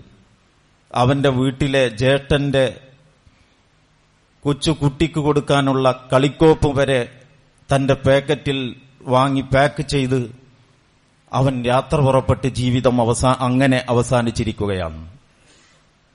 അപ്പോൾ വലിയ വലിയ യാത്രയ്ക്ക് നമ്മൾ ഒരുങ്ങാറുണ്ട് നമ്മളൊരു വലിയ യാത്രയ്ക്ക് വേണ്ടി ശരിക്കും ഒരുങ്ങണം എന്നാണ് ഞാൻ ഈ സന്ദർഭത്തിൽ പറയുന്നത്. വലിയ മഹാ മഹാസമ്മേളനങ്ങൾ ഒരുപാട് ഇപ്പൊ നമ്മൾ കണ്ടു. ഓരോ സമ്മേളനവും ഓരോ ജില്ല സംഘടിപ്പിക്കുന്ന സമ്മേളനവും മറ്റേ ജില്ലയുടെ സമ്മേളനത്തെക്കാൾ വലുതാണ്. എന്ന മട്ടിൽ ഓരോ സ്റ്റേറ്റിലും അങ്ങനെ സമ്മേളനങ്ങൾ നടന്നുകൊണ്ടിരിക്കുന്നുണ്ട്. നമുക്കൊക്കെ അറി ഭാഷ അറിയാത്ത ഏതോ നാട്ടിലെ മനുഷ്യർ പുഴുക്കളെപ്പോലെ തെരുവുകളിൽ നിറഞ്ഞു കവിഞ്ഞ് മഹാറാലികൾ നമ്മൾ കാണുന്നുണ്ട്. പക്ഷെ ഇതിലും വലിയ ഒരു റാലിക്ക് നമ്മൾ എവിടെ പോകുമ്പോഴും കൂടെ ഒരു കൂട്ട് ഒരു സുഹൃത്ത് കൂടെ ഉണ്ടാവണം അല്ലെങ്കിൽ കുറച്ച് കൂട്ടുകാർ വേണം എന്ന് ആഗ്രഹിക്കും ചെറിയൊരു അങ്ങാടിയിലേക്കൊക്കെ നമ്മുടെ ആരെങ്കിലും വേണ്ടപ്പെട്ടവരെ കയറ്റി വിടുമ്പോൾ കൂടെ ആളില്ലെങ്കിലും കുഴപ്പമില്ല. ബസ്സിൽ ധാരാളം ആളുകൾ ഉണ്ടല്ലോ എന്ന് പറയും. നമ്മുടെ ഭാര്യയെ നമ്മൾ ചെറിയ ഒരു ഒരു പകലിന്റെ ഒരു പകുതിയിലേറെ താഴെ സമയമെടുത്ത് യാത്ര ചെയ്യാവുന്ന ഒരു സ്ഥലത്തേക്ക് ബസ് കയറ്റി വിടുമ്പോൾ അല്ലെങ്കിൽ മകളെ ബസ് കയറ്റി വിടുമ്പോൾ ബസ്സിൽ ധാരാളം ആളുകളുണ്ടല്ലോ പകൽ സമയത്തല്ലേ എന്ന് പറയും. നേരെ മറിച്ച് കുറച്ചുകൂടി ദൂരത്തേക്കാണ് യാത്രയെങ്കിൽ നമ്മൾ തന്നെ കൂടെ ഒരാളെ വിശ്വസിക്കാവുന്ന ഒരാളെ ഏർപ്പാട് ചെയ്യും. ആരെയും കിട്ടിയില്ലെങ്കിൽ നമ്മൾ തന്നെ പോകും. ആരെയും കിട്ടിയില്ലെങ്കിൽ നമ്മൾ തന്നെ പോകും. കാരണം അവർക്കൊരു കൂട്ടു വേണം. നമ്മളും വലിയ യാത്രക്കൊരുങ്ങുമ്പോൾ ഇതുപോലെ വേണ്ടപ്പെട്ടവരെ ഒരു കൂട്ടിന് കിട്ടുമോ എന്ന് നോക്കും. ഒറ്റയ്ക്ക് പോകുന്നതൊരു വിരസതയാണ്. അപൂർവം ചില ആളുകൾക്ക് ഒറ്റയ്ക്ക് ആണ് ഇഷ്ടം. ഒറ്റയ്ക്ക് ഇരിക്കുന്നതും ഒറ്റയ്ക്ക് ഇടപഴകുന്നതും തനിച്ചിരിക്കുന്നത് വല്ലാതെ ഇഷ്ടപ്പെടുന്നത് ഒരു നല്ല ലക്ഷണമല്ല എന്നാണ് എന്റെ അഭിപ്രായം. അത് മറ്റൊരു വിഷയമാണ്. ഞാനിപ്പോൾ അതിലേക്ക് വരുന്നതില്ല. അപ്പൊ യാത്ര പോകുന്ന ആളുകൾ ഇങ്ങനെ യാത്ര പോകുമ്പോൾ കൂടെ ഒരു കൂട്ടാളിയെ കൂട്ടും. വലിയ യാത്രയാണെങ്കിൽ ഒരു നാലഞ്ച് ആളുകളും ഉണ്ടെങ്കിൽ ആണ് യാത്ര ഒരു സന്തോഷകരമാവൂ എന്ന് ആൾ സാധാരണ ആളുകൾ പറയും. ഒറ്റയ്ക്ക് യാത്ര ഒരു വിരസമാണ്. അപ്പൊ നമ്മൾ വലിയ ഒരു യാത്രക്കൊരുങ്ങുമ്പോ അതൊരു മഹാസമ്മേളനമാകുമ്പോ ഏത് സന്നിഗ്ധ ഘട്ടത്തിലും കൂട്ടിന് പറ്റിയ ഒരു രണ്ടു മൂന്ന് ആളുകളെ കണ്ടെത്തുന്നത് നല്ലതാണ്. അങ്ങനത്തെ ധാരാളം ആളുകൾ നമ്മോടൊപ്പം ഉണ്ടെങ്കിൽ നമുക്ക് ആ യാത്ര ഏറെ സൗകര്യമാണ്. ഏത് ബോഗിയിൽ കയറിയാലും നമ്മുടെ സുഹൃത്തുക്കൾ. അങ്ങനെ അപൂർവം യാത്ര സംഭവിക്കാറുണ്ട്. ഏതെങ്കിലുമൊക്കെ സംഘടനകളിൽ പ്രവർത്തിക്കുന്നവർ ആ സംഘടനയുടെ സമ്മേളനം ഈ കേരളത്തിന് പുറത്തേതെങ്കിലും ദൂരദിക്കുകളിൽ ഉണ്ടാകുമ്പോൾ അങ്ങനെ നമുക്ക് അനുഭവപ്പെടും. ഏതു ബോഗിയിൽ കയറിയാലും നമ്മുടെ സുഹൃത്തുക്കൾ. എവിടെ ചെല്ലുമ്പോഴും അവരെന്തോ പൊതികെട്ടഴിച്ച് കഴിച്ചുകൊണ്ടിരിക്കുകയാണ്. പലതരത്തിലുള്ള പെട്ടെന്ന് കേടുവന്നു പോകാത്തതാണ് യാത്രയിൽ കൂടെ കരുതുക. അപ്പൊ യാത്ര ദീർഘിച്ചതാണ്. അതുകൊണ്ട് പാഥേയം കരുതണം. യാത്ര ദീർഘിച്ചതാണ്. അതുകൊണ്ട് പാതയം കരുതണം പാതയം കരുതണമെന്ന് മാത്രമല്ല അത് പെട്ടെന്ന് പണ്ട് കാലത്ത് ഈ കപ്പലിലൊക്കെ വിമാന അല്ല കപ്പലിലൊക്കെ ഹജ്ജിന് പോകുമ്പോ ഈ വറവിട്ട ഡ്രൈ ആക്കിയ തരത്തിലുള്ള ധാന്യങ്ങളും സാധനങ്ങളുമൊക്കെ അവിൽ പോലെയുള്ളതൊക്കെ ധാരാളം കൊണ്ടുപോകും. കാരണം പെട്ടെന്ന് കേടുവരരുത്. പരിപ്പുകളോ മറ്റോ ധാന്യങ്ങളോ ആണെങ്കിൽ വറുത്ത് സൂക്ഷിക്കാവുന്ന സാധനങ്ങൾ കൂടെ കരുതും. കാരണം യാത്ര ദീർഘിച്ചതാണ്. പാഥേയം കൂടെ വേണം. കേടുവരാത്ത പാഥേയമാകണം. അപ്പൊ കൂടെ ആൾ വേണം. കൂടെ യാത്രാഭക്ഷണം അഥവാ പാഥേയം വേണം.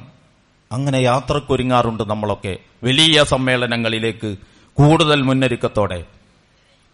നമ്മൾ ദുനിയാവിൽ ഇതുവരെ നടത്തിയതിൽ ഏറ്റവും വലിയ ദുനിയാവിൽ നമ്മൾ ഇതുവരെ നടത്തിയതിലും ഏറ്റവും വലിയ സമ്മേളനം അള്ളാഹുവിന്റെ നേരിട്ടുള്ള മേൽനോട്ടത്തിൽ നടക്കാനിരിക്കുന്നുണ്ട്.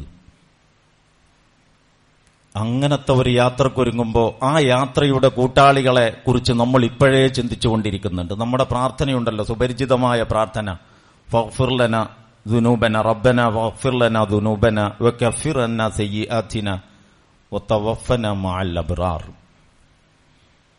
ഇങ്ങനെ നമ്മൾ പ്രാർത്ഥിക്കുന്നുണ്ട്. പടച്ചവനെ ഞങ്ങൾക്ക് ഞങ്ങളുടെ പാപങ്ങൾ നീ പുറത്തു തരണം. പടച്ചവനെ ഞങ്ങൾക്ക് ഞങ്ങളുടെ പാപങ്ങൾ നീ പുറത്തു തരണം. അതുപോലെ തന്നെ ഞങ്ങളെ പിന്നെ ഞങ്ങളുടെ പാപങ്ങൾ പുറത്തു തരണം. വീഴ്ചകൾ തെറ്റുകുറ്റങ്ങൾ വിട്ടുപുറത്തു തരണം.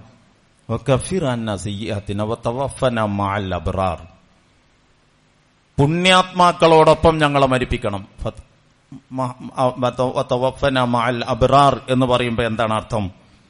നമ്മൾ അതുകൊണ്ട് ഉദ്ദേശിക്കുന്നത് മഹാന്മാരായ ആളുകളൊക്കെ ഇരിക്കുമ്പോൾ അതിന്റെ നടുവിൽ കിടന്ന് മരിക്കാൻ പറ്റണമെന്നാണോ? അതല്ല. പിന്നെയോ മഹാന്മാരുടെ കൂട്ടത്തിൽ എനിക്ക് ഉൾപ്പെടാൻ പറ്റണം. മരണാനന്തരം മഹാന്മാരുടെ സജ്ജനങ്ങളുടെ സജ്ജനങ്ങളുടെ കൂട്ടത്തിൽ എനിക്ക് ഉൾപ്പെടാൻ പറ്റണം. നമ്മൾ ഓരോ ദിവസവും നമ്മളുടെ നിവേദനം രാജാതിരാജന്റെ രാജാതിരാജന്റെ തിരുസമക്ഷത്തിങ്കലേക്ക് അയച്ചുകൊണ്ടിരിക്കുന്നുണ്ട്. ദിനസ്വറാത്തൽ മുസ്തഖീം. അലൈഹിം അലൈഹിം. സിറാത്തുൽ മുസ്തഖീമിൽ വഴി നടക്കാനാവണം. ആ സിറാത്തുൽ മുസ്തഖീമിന്റെ ആ സിറാത്തുൽ മുസ്തഖീമിലൂടെ വഴി നടക്കുന്നത് കൊണ്ട് അതിന്റെ ഫലം എന്തോ അത് കിട്ടണം. അതിനെതിരിൽ വഴി നടന്നവരുടെ ദുരവസ്ഥയിൽ നിന്ന് രക്ഷപ്പെടണം. നമ്മൾ സിറാത്തുൽ മുസ്തഖീമിലൂടെ വഴി നടക്കണമെന്ന് പ്രാർത്ഥിക്കുകയും നമ്മളായിട്ട് തന്നെ സിറാത്തുൽ മുസ്തഖീമിൽ നിന്ന് ബോധപൂർവം തെന്നി സഞ്ചരിക്കുകയും ചെയ്താൽ ഈ പറയുന്നത് കൊണ്ടൊരർത്ഥം ഒരു ഫലവുമില്ല നമ്മൾ സിറാത്തിൽ മുസ്തഖീമിലൂടെ വഴി നടത്തണം ആഗ്രഹിക്കുമ്പോൾ സജ്ജനങ്ങളോടൊപ്പമാവണം. ഒരിക്കലും ഒറ്റക്കല്ല. ഇസ്ലാമിക ജീവിതത്തിന്റെ ഒരു ഘട്ടത്തിലും ഒറ്റപ്പെട്ടു പോകുന്ന ഒരു സങ്കല്പത്തിലല്ല നമ്മുടെ പ്രാർത്ഥന നമ്മുടെ പ്രവർത്തനം നമ്മുടെ ആരാധന നമ്മുടെ ഇടപാട് എല്ലാം ഉള്ളത്. ഒക്കെ സാമൂഹികമാണ്. ഒറ്റയ്ക്ക് നിസ്കരിക്കുമ്പോഴും മിഹുദിന സുറാത്തൽ മുസ്തഖീം. നീ ഞങ്ങളെ നീ എന്നെ എന്നല്ല. അള്ളാഹു മഹ്ദിനി എന്ന് നമ്മൾ ഈ കുനൂത്തിൽ ഒറ്റയ്ക്ക് ചൊല്ലുന്നതിന്റെ രൂപം കണ്ടിട്ടില്ലേ? അള്ളാഹു മഹ്ദിനി എന്നാണ്. വടച്ചവനെ എന്നെ നീ ഹിദായത്തിലാക്കണം. ഇതല്ല സിറാത്തൽ മുസ്തഖീം. സിറാത്തൽ മുസ്തഖീമിലെ എന്നെ ഞങ്ങൾ നീ വഴി നടത്തണം. അപ്പോ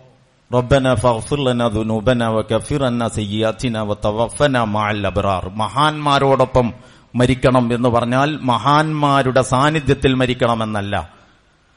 മരണാനന്തരം മഹാന്മാരുടെ ഗണത്തിൽ പെടണം അതാണ്. അത് പിന്നെ വ അൽഹഖ്നി ബിസ്സാലിഹീൻ. വ ബി ബിറഹ്മതിക മിൻ ഇബാദിക സ്സാലിഹീൻ. എന്നൊക്കെ നമ്മൾ വിശുദ്ധ ഖുർആൻ വേറെ തലങ്ങളിൽ അത് വിശദീകരിച്ചിട്ടുണ്ട്. എന്നെ നീ സജ്ജനങ്ങളിൽ ഉൾപ്പെടുത്തണം. ഇത് നമ്മുടെ ഏറ്റവും വലിയ ഒരു ആഗ്രഹമാവണം സജ്ജനങ്ങളിൽ നമ്മൾ പെടണം കാരണം എന്താണ്? നമുക്കൊരു വലിയ യാത്ര പോകണം. ആ വലിയ യാത്രക്കുള്ള ഒരുക്കത്തിലാണ് നമ്മളുള്ളത്. നേരത്തെ പറഞ്ഞല്ലോ സമ്മേളനങ്ങളെ എല്ലാം മറികടക്കുന്ന വലിയ സമ്മേളനം. ഇത്രയും വലിയ സമ്മേളനത്തിൽ ഒന്നാമത്തെ മനുഷ്യൻ മുതൽ അന്തിമ കാഹളത്തിൽ ഊട ഊതപ്പെടുന്നതിന്റെ തൊട്ട് മുമ്പ് ജനിച്ച മനുഷ്യൻ വരെ ഇവരെല്ലാവരും കൂടി നിങ്ങൾ എവിടെ ഒരുമിച്ച് കൂട്ടുക. അത് ഈ ഭൂമി തന്നെയാണോ അല്ല അതിനു വേണ്ടിയിട്ട് വേറെ ഒരു ലോകം പണിയോ? വിശുദ്ധ ഖുർആാനിൽ നമുക്ക് അള്ളാഹ് അതിനെപ്പറ്റി പറഞ്ഞിട്ടില്ല. പക്ഷെ ഈ മലകളും കുന്നുകളും എല്ലാം നിറഞ്ഞു കാണുന്ന നമുക്ക് കാണുന്ന ഈ ഭൂമി മാത്രമല്ല ഭൂമിയിൽ നിന്ന് മറ്റ് തന്നെ ഗോളങ്ങളുടെ ഒക്കെ ഫോട്ടോ എടുത്തത് കാണുമ്പോൾ അവിടെയൊക്കെ കുന്നു ഇങ്ങനെ ഉയർന്നതും താഴ്ന്നതുമായ പ്രദേശങ്ങളാണ്. അപ്പൊ സ്വാഭാവികമായിട്ടും മനുഷ്യർ അന്വേഷിക്കുമല്ലോ. എന്ത്? അലൂന കാനിൽ ജിബാൽ. ഇത്രയും വലിയ സമ്മേളന നഗരി എവിടെ ഒരുക്കും? വയസ് അലൂന കാനിൽ ജിബാൽ. അവർ പർവതങ്ങളല്ലേ? സകലയിടത്തും കുന്നുകളും മലകളുമല്ലേ എന്ന് താങ്കളോട് ചോദിക്കും. ഫഖുൽ യൻസിഫുഹ റബ്ബി നസ്ഫ. നീ അവരോട് പറ എന്റെ നാഥൻ ആ കുന്നുകളെ പൊടി പൊടിച്ച് പറപറത്തും. ഇപ്പൊ നമ്മൾ ഈ കാണുന്ന വലിയ വലിയ കുന്നുകളില്ലേ? ഇതൊക്കെ പൊടിച്ച് നിരപ്പാക്കും. ലാ തറാഫിഹായി വജം വല അംത. പിന്നെ അവിടെ ഒരു ഒരു ഒരു പിന്നെ കയറ്റവും ഇറക്കവും നിങ്ങൾ കാണില്ല. അതിങ്ങനെ പരന്ന് വിടർന്ന് വിശാലമായി വലിയ ഒരു നഗരിയായിട്ട് മാറും അല്ല തെറാഫിഹായി വജം വല അംത ഒരു കയറ്റവും ഒരു ഇറക്കവും അവിടെ കാണൂല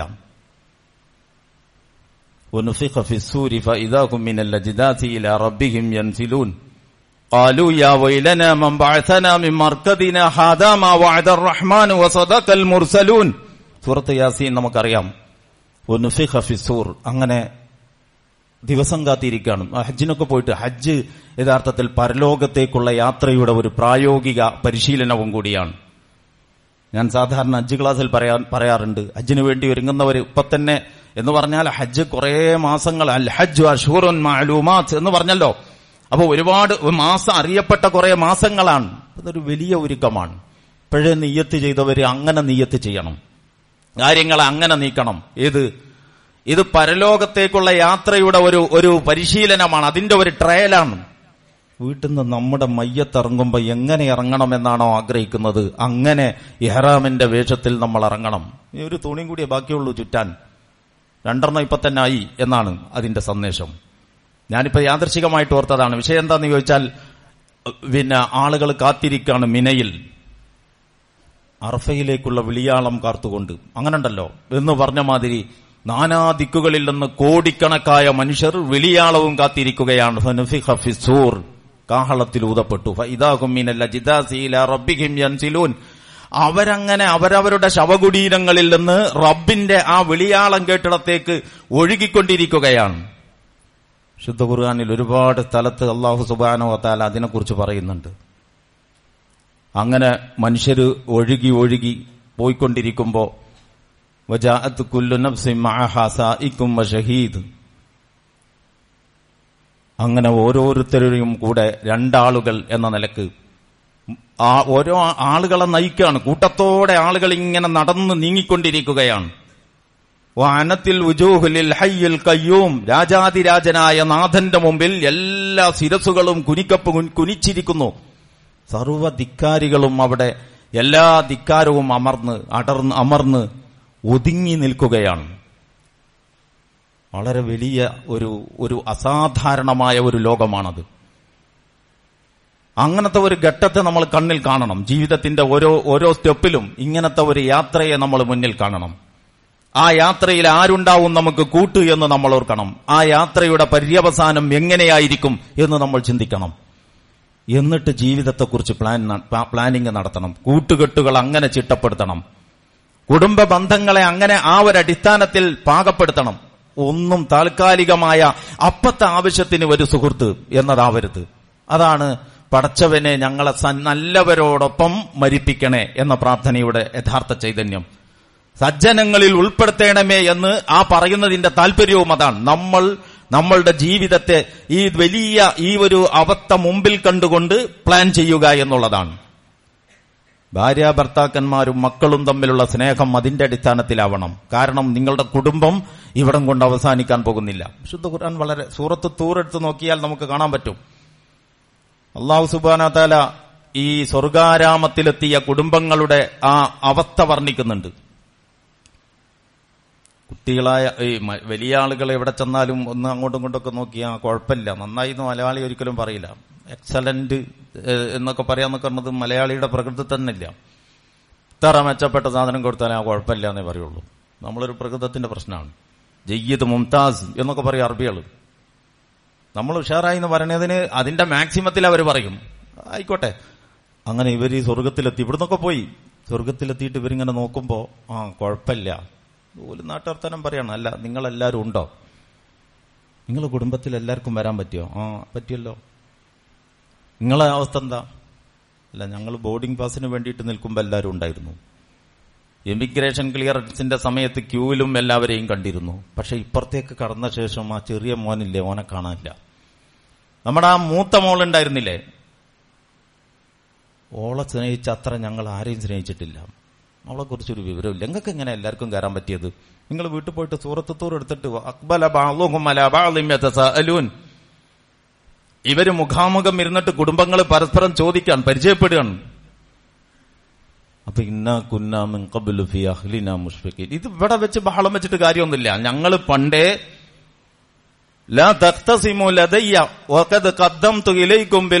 ഇപ്പൊ ഇവിടെ മുമ്പിൽ എന്റെ മുമ്പിൽ വെച്ചിട്ട് ഇവിടെ വെച്ചിട്ട് നിങ്ങൾ തർക്കിക്കല്ലേ? ഇതൊക്കെ നേരത്തെ നിങ്ങൾ അറിയിച്ചതാണല്ലോ. അങ്ങനെയൊക്കെയാണ് സംഭവിക്കാന്ന് നേരത്തെ അറിയിച്ചതാണല്ലോ. എന്ന് അല്ല അവിടെ വെച്ച് പറയും. സൂറത്ത് കാഫ് എടുത്ത് നോക്കിയാൽ നമുക്ക് കാണാൻ പറ്റും. അപ്പൊ സൂറത്ത് തൂറിൽ അല്ല ഈ ഈ ഈ ഒരു അവസ്ഥ വിവരിച്ചിട്ട് വിവരിക്കുന്നതിന്റെ ഇടയിൽ ഒരു പ്രസ്താവന നടത്തുന്നുണ്ട്. വല്ലദീന അമനു അത്തബഅതുഹും ദുരിയത്തുഹും ബിഈമാനിൻ അൽഹഖ്ന നബിഹിം ദുരിയത്തുഹും വമാ അലത്നാഹും മിൻ അമലിഹിം മിൻ കുല്ലും ബിമാ കസബ റഹീൻ. അപ്പൊ കുടുംബത്തെക്കുറിച്ച് ചിന്തിക്കുമ്പോഴും കുടുംബമായിട്ട് ബന്ധപ്പെട്ട വിഷയമല്ല ഞാൻ പറയുന്നത്. പക്ഷേ ഏത് കാര്യത്തെ നമ്മൾ കാണുമ്പോഴും ഒരു കൂട്ടുകാരനെ കാണുമ്പോൾ തെരഞ്ഞെടുക്കുമ്പോൾ കുടുംബ ബന്ധത്തെ നമ്മൾ ഡിസൈൻ ചെയ്യുമ്പോൾ ഈ ദീർഘകാലാടിസ്ഥാനത്തിലുള്ള ലക്ഷ്യത്തിന് വേണ്ടിയുള്ള ആസൂത്രണമാവണം നമ്മുടെ ആസൂത്രണം. അതാണ് നമ്മുടെ പിന്നെ വീക്ഷണത്തിൽ കുടുംബാസൂത്രണം എന്ന് പറഞ്ഞാൽ അങ്ങനെ ഒരു കാര്യമേ ഉള്ളൂ. അല്ലാതെ അഞ്ചാമത്തെ മക്കൻ മനെ അല്ലെങ്കിൽ ഏഴാമത്തെ ബാപ്പാന്റെ ഏഴാമത്തെ മകൻ പിന്നീട് പഠിച്ച് വിദ്യാഭ്യാസമുള്ളവനായിട്ട് ഇനി രണ്ട് കുട്ടികളെ ലോകത്തൊക്കെ പാടുള്ളൂ എന്ന് സിദ്ധാന്തിക്കുന്ന പരിപാടിയുടെ പേരല്ല നമ്മളുടെ കാഴ്ചപ്പാടിൽ കുടുംബത്തിന്റെ ആസൂത്രണം എന്ന് പറയുന്നത്. ഈ വലിയ ലക്ഷ്യത്തിൽ ഈ കുടുംബത്തെ കരകയറ്റി കൂടെ നിർത്തണം. എന്താ ഈ പറയുന്നത്? വല്ലദീന അമനു തബഅതുഹും ദുരിയത്തുഹും ബിഈമാനിൻ വിശ്വസിച്ച ആളുകൾ വിശ്വാസത്തിൽ അവരെ പിന്തുടർന്നവർ. അൽഹഖ്ന ബിഹിം ദുരിയത്തുഹും ഇവരെ നാം അവരോടൊപ്പം കൂട്ടി ചേർത്തു കൊടുക്കും. അതാണ്. ഇവരെ നാം അവരോടൊപ്പം ചേർക്കും. നമ്മളിപ്പോ സാധാരണ യാത്ര പോകുമ്പോൾ നമ്മുടെ വളരെ വേണ്ടപ്പെട്ട ആളുകൾ വഴി കൂടെ പോരാൻ തീരുമാനിച്ച ഒരു സുഹൃത്തിന് പോരാൻ പറ്റിയില്ല എന്നുണ്ടെങ്കിൽ നമുക്ക് വലിയ വിഷമാണ്. അത് നമ്മുടെ വേണ്ടപ്പെട്ടവരാകുമ്പോൾ കുറച്ചുകൂടി വിഷമാണ്. അത് നമ്മുടെ മക്കളാവുകയും അവർ കുറച്ച് ചെറുപ്രായത്തിലുള്ളവരുമാകെങ്കിൽ ആണെങ്കിൽ വല്ലാത്ത വിഷമാണ്. നമ്മളൊക്കെ ഇപ്പോൾ മക്കളെ സ്നേഹിക്കുന്നുണ്ട്. മക്കൾക്ക് വേണ്ടി മക്കൾക്ക് നമ്മൾ പിന്നെ വലിയ ഒരു ഒരു പരിഗണന നമ്മുടെ ജീവിതത്തിൽ കൊടുക്കുന്നുണ്ട്. ആ പരിഗണന ഈ ഇങ്ങനെ ഒരു യാത്രയിൽ കൂടെ പോരാൻ പറ്റാത്ത അവസ്ഥയിൽ അവനായി പോകുന്നതിന് കൂട്ടുനിൽക്കുന്ന പരിഗണനയാവരുത് എന്ന് അപ്പൊ നമ്മൾ ചിന്തിക്കണം. ഉറങ്ങിക്കിടക്കുന്ന മകനെ വിളിക്കാൻ നമുക്ക് മടി. ഉറങ്ങിക്കൊണ്ടിരിക്കല്ലേ? നമ്മൾ നിസ്കരിക്കുക അവൻ അവിടെ കിടന്നോട്ടെ? സാധാരണ വീടുകളിൽ കാണുന്നതാണ്. അപ്പോ ഇത് ഇത് അതുപോലെ പള്ളിയിലേക്ക് പോകുമ്പോൾ വിളിക്കുന്നത്. ഇങ്ങനെ ഓരോ കാര്യത്തിലും ഈ വ്യത്യാസം നമുക്ക് കാണാം. ഞാൻ പറയുന്നത് ജീവിതത്തെക്കുറിച്ച് ചിന്തിക്കുമ്പോൾ കുടുംബമൊക്കെ അതിന്റെ ഇടയിൽ കയറി വന്നതാണ്. കാരണം നമ്മുടെ ജീവിതത്തിന്റെ ഒരു ഭാഗമാണ് കുടുംബം എന്ന നിലയ്ക്ക്. കുടുംബത്തെ പറ്റി പറയൽ ഇപ്പൊ എന്റെ ഉദ്ദേശമല്ല. ഒരൊറ്റ കാര്യമേ ഞാൻ പറയുന്നുള്ളൂ. ഈ വലി ഈ ഒരു മുന്നൊരുക്കം നമ്മുടെ ജീവിതത്തിന്റെ ഗൗരവപ്പെട്ട ഒരു വശമായിട്ട് നമ്മൾ കാണണം. അതിനുള്ള തയ്യാറെടുപ്പോടുകൂടി ജീവിതത്തെ നമ്മൾ ചിട്ടപ്പെടുത്തണം. അങ്ങനെ അങ്ങനെയല്ല സംഭവിക്കുന്നതെങ്കിൽ അല്ല അപ്പോ അതുപോലെ തന്നെ ആത്മസുഹൃത്തുക്കൾ ഭാര്യയുടെയും മക്കളുടെയും കാര്യം മാത്രമല്ല ഭാര്യയും മക്കളെയും ഒക്കെ നമ്മൾ അഗാധമായി സ്നേഹിച്ചിട്ട് ഇങ്ങനത്തെ ഒരു ഘട്ടം വരുമ്പോ ഒരു പരിധിക്കപ്പുറത്തേക്ക് അവർക്ക് നമ്മുടെ കൂടെ പോരാൻ പറ്റാതെ പോയാൽ തിരിച്ചും സംഭവിക്കാം. നമ്മളുടെ കയ്യിലിരിപ്പിന്റെ കുഴപ്പം കൊണ്ട് അവരുടെ കൂടെ നമുക്ക് ചേരാൻ പറ്റാതെ പോയാൽ അതുണ്ടാക്കുന്ന ആഘാതം എത്രയായിരിക്കും? ഗൾഫിലേക്ക് ഒരു ഫാമിലി സ്റ്റാറ്റസോട് കൂടി ഒരു വിസ കിട്ടിയിട്ട് ജീവിതത്തിൽ ഇന്നോളം വിമാനത്തിൽ കയറിയിട്ടില്ലാത്ത ഒരു കുടുംബം ജീവിതത്തിൽ ആദ്യമായിട്ട് കുഞ്ഞുനാൾ മുകളെ മുതലേ ആകാശത്തിലൂടെ പോകുന്നത് കണ്ട ആ വിമാനത്തിനകത്ത് ജീവിതത്തിൽ ആദ്യമായിട്ട് ഭാര്യ സമേതം കുടുംബസമേതം ഇവർ യാത്ര പോവുകയാണ്. പക്ഷെ ഇളയ മോൾക്ക് പോരാൻ പറ്റിയില്ല. അവളുടെ പാസ്പോർട്ടിലെ പേരും അല്ലെങ്കിൽ ടിക്കറ്റിലെ പിന്നെ വിസയിലെ പേരും പിന്നെ പാസ്പോർട്ടിലെ പേരും തമ്മിലൊരു ചെറിയ ചേർച്ചക്കുറവ്. സ്പെല്ലിംഗ് മിസ്റ്റേക്ക് തിരുത്തി രണ്ട് ദിവസത്തിന്റെ ഉള്ളിൽ പോകാവുന്നതേ ഉള്ളൂ വിഷയം. അപ്പൊ അവളെ നമ്മളുടെ അടുത്ത ബന്ധുക്കളുടെ കൂടെ വീട്ടിലേക്ക് അയച്ചു. നമ്മൾ പോവുകയാണ്. ആ യാത്രയെക്കുറിച്ച് ചിന്തിച്ചു നോക്ക്. നമ്മളൊക്കെ നമുക്ക് രണ്ടു ദിവസം കഴിഞ്ഞാൽ അവൾ വരുന്നും അവളിപ്പോ നമ്മളുടെ അനുജന്റെ അല്ലെങ്കിൽ അവളുടെ ആങ്ങളയുടെ കൂടെയാണ് എന്നതുകൊണ്ടും വേവലാതിയൊന്നും ഉണ്ടാവില്ല. പക്ഷെ നമ്മുടെ ഭാര്യമാർ അങ്ങനെ പറഞ്ഞുകൊണ്ടിരിക്കും. അവരെ കുറിച്ച് ആ അസ്വസ്ഥതകളുടെയും വേവലാതികളുടെയും പങ്കുവപ്പിൽ നമ്മുടെ ആ ജീവിതത്തിൽ ആദ്യമായിട്ട് വിമാനത്തിന്റെ അകം. ഒരിക്കൽ യാത്ര ചെയ്യാൻ പറ്റിയ ഒരു സാധനമാണ് ഈ വിമാനം എന്ന് പറയുന്നത്.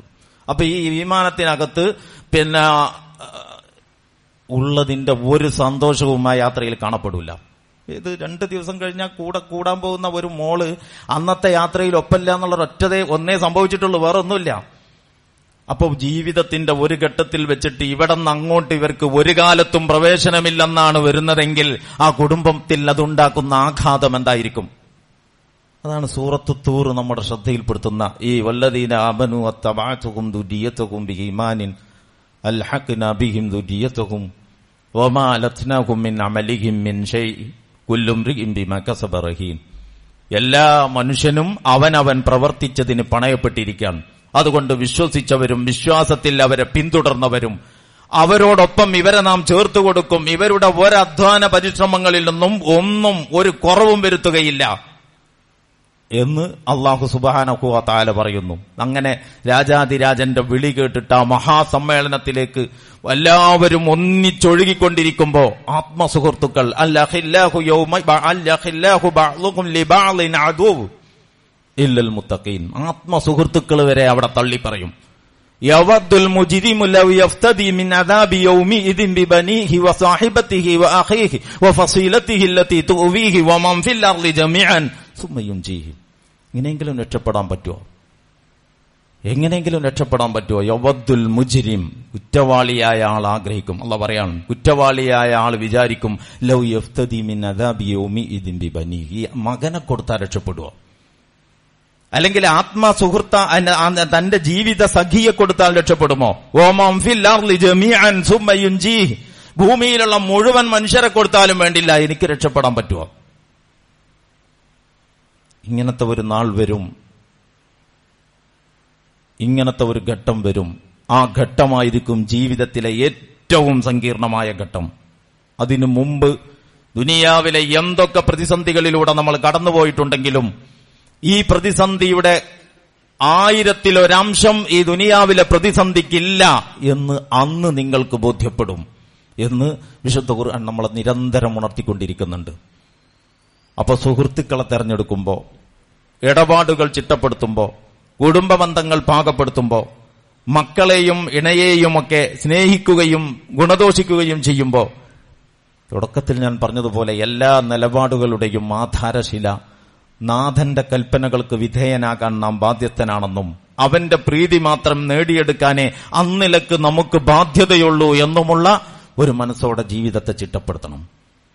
പല ജാതി തിരക്കുകൾക്കിടയിൽ എന്ത് വേണ്ടി എന്തിനു വേണ്ടി ഏതിൽ നിന്നൊക്കെ രക്ഷപ്പെടാൻ എന്തൊക്കെ മുന്നൊരുക്കങ്ങൾ നടത്തിയാലും ഈ വിഷയത്തിൽ ഒരു കോംപ്രമൈസിന് ആരും തയ്യാറാവരുത് എന്ന ഒരു ഉണർത്തൽ ഈ സന്ദർഭത്തിൽ എല്ലാവരെയും വളരെ ഗൗരവത്തോടെ നിങ്ങളുടെ മുമ്പിൽ വെക്കുകയാണ്. സർവശക്തനായ നാഥൻ നമ്മളുടെ ജീവിതത്തെ ഈ ഒരർത്ഥത്തിൽ വിജയിപ്പിച്ചെടുക്കാൻ പറ്റുന്ന സാലിഹുകളിൽ ഉൾപ്പെടുത്തി ചിട്ടപ്പെടുത്താൻ അവസാനം സാലിഹുകളോടൊപ്പം തന്നെ ഒരുമിച്ച് കൂടാൻ സർവശക്തനായ നാഥൻ നമുക്ക് തോഫീക്ക് നൽകുമാറാവട്ടെ. അറിഞ്ഞും അറിയാതെയും നമ്മുടെ ജീവിതത്തിൽ സംഭവിച്ചു പോകുന്ന വീഴ്ചകളും പോരായ്മകളും റഹ്മാനും റഹീമുമായ റബ്ബ് നമുക്ക് വിട്ടുപുറത്ത് തിരുമാറാവട്ടെ. നമ്മുടെ കൂട്ടത്തിൽ നിന്ന് അള്ളാഹുവിന്റെ വിളിക്കുത്തരം ചെയ്ത് അവനിലേക്ക് യാത്ര പോയവർ ധാരാളമുണ്ട്. നമ്മുടെ ബന്ധുമിത്രാദികൾ നമ്മുടെ മാതാപിതാക്കൾ നമ്മുടെ ഇണകൾ നമുക്ക് വേണ്ടപ്പെട്ടവർ നമ്മോട് പ്രാർത്ഥിക്കാൻ ഒസിയത്ത് ചെയ്തവർ നമ്മെ സ്നേഹിച്ചവർ നമ്മൾ സ്നേഹിച്ച് സ്നേഹിച്ചിരുന്നവർ. പടച്ചവനെ റബ്ബെ അവരുടെ ഒക്കെ ബർസഹിയായ ജീവിതം നീ സ്വർഗീയമാക്കണേ അല്ല ആഹ്റത്തിലെ എല്ലാവിധത്തിലുള്ള അതാബുകളിൽ നിന്നും അവരെ നീ കാക്കണേ റബ്ബെ. അവരോടൊപ്പം ഞങ്ങളെയും അവരെയും നിന്റെ ജന്നാത്തുൽ ഫിർദൌസിൽ ഉന്നതമായ സ്ഥാനം നൽകി ഞങ്ങളെ നീ അനുഗ്രഹിക്കണേ റബ്ബെ. പടച്ചവനെ പലവിധത്തിലുള്ള രോഗങ്ങളുണ്ട്. വലിയ വലിയ പ്രയാസത്തിൽപ്പെടുന്ന സഹോദരന്മാരും സഹോദരികളുമുണ്ട്. അന്നന്നത്തെ ഉപജീവനത്തിന് തന്നെ വകയില്ലാത്തവർ മാരകമായ രോഗങ്ങളിൽ പിടിപെട്ടിട്ട് പിടിപെട്ടിട്ട് എന്താണ് വഴി എന്നറിയാതെ ഉഴറുന്ന ധാരാളം ആളുകളുണ്ട് റഹ്മാനായ റബ്ബെ. അവരോട് നീ കരുണ കാണിക്കണേ തമ്പുരാനെ. അവരെയും ഞങ്ങളെയും ഞങ്ങൾക്ക് താങ്ങാനാവാത്ത ആപത്ത് മുസീബത്തുകളിൽ നിന്ന് നീ കാത്തുരക്ഷിക്കണേ റബ്ബെ. പടച്ചവനെ നടുറോട്ടിൽ ജീവൻ പൊലിയുന്ന ഹതഭാഗ്യവാന്മാരിൽ നിന്ന് ഞങ്ങളെയും ഞങ്ങളുടെ കുടുംബത്തെയും നീ കാക്കണേ റബ്ബെ. പടച്ചവനെ ആരാലും ഒരു പരിഗണനയില്ലാതെ ആരും ആർക്കും തിരിഞ്ഞു നോക്കാൻ നേരമില്ലാതെ നമ്മളുടെ ഒരു രോദനത്തിനും ചെവി കൊടുക്കാൻ നമ്മുടെ വേണ്ടപ്പെട്ടവർക്ക് തന്നെ കഴിയാത്ത നരകിക്കുന്ന അവസ്ഥയിൽ വാർദ്ധക്യത്തിന്റെ അല്ലെങ്കിൽ രോഗത്തിന്റെ അവശത കൊണ്ട് ഞങ്ങളെ നീ പ്രയാസപ്പെടുത്തല്ല റബ്ബേ. ഞങ്ങളുടെ മക്കളോട് ഞങ്ങൾക്കും ഞങ്ങൾക്ക് ഞങ്ങളുടെ മക്കളോടും ഞങ്ങളുടെ പരസ്പരം ഞങ്ങളുടെ ഹൃദയങ്ങളിൽ ധാരാളമായിട്ട് സ്നേഹവും അനുകമ്പയും കാരുണ്യവും നീ നിറച്ചു തരണേ റബ്ബേ. പടച്ചവനെ ഞങ്ങൾക്ക് ഞങ്ങളുടെ ഇണകളോട് സ്നേഹം അവർക്ക് ഞങ്ങളോടുള്ള സ്നേഹവും നീ വർദ്ധിപ്പിച്ചു തരണേ റബ്ബെ. ഹുന്ന ലിബാസുല്ലക്കും അൻസുൻ ലിബാസുല്ലഹുൻ എന്ന് നീ പറഞ്ഞതുപോലെ അങ്ങനെ പരസ്പരം ബലപ്പെടുത്തി പരസ്പരം രക്ഷപ്പെടുത്തി നരകാജ്ഞയിൽ നിന്ന് പരസ്പരം രക്ഷപ്പെടുന്നവരുടെ ഭാഗ്യവാന്മാരുടെ കൂട്ടത്തിൽ ഞങ്ങളുടെ ഇണകളെ ഞങ്ങളെ നീ ഉൾപ്പെടുത്തണേ തമ്പുരാനെ. പടച്ചവനെ അവസാനം നിന്റെ കലിമത്തുച്ചരിച്ചുകൊണ്ട് മരിച്ച് ഈമാനോടുകൂടി മരിച്ച് നിന്റെ സ്വർഗത്തിൽ പ്രവേശിക്കുന്ന യഥാർത്ഥ ഭാഗ്യവാന്മാരുടെ കൂട്ടത്തിൽ ഭാഗ്യവതികളുടെ കൂട്ടത്തിൽ ഞങ്ങളെയും ഞങ്ങളുടെ ഇണകളെയും ഞങ്ങൾക്ക് വേണ്ടപ്പെട്ടവരെയും ഞങ്ങളോട് ദ്വാ കൊണ്ട് ഒസിയത്ത് ചെയ്തവരെയും നീ ഉൾപ്പെടുത്തണേ തമ്പുരാനെ أقول قولي هذا أستغفر الله لي ولكم ولجميع المؤمنين والمؤمنات واستغفروه إنه هو الغفور الرحيم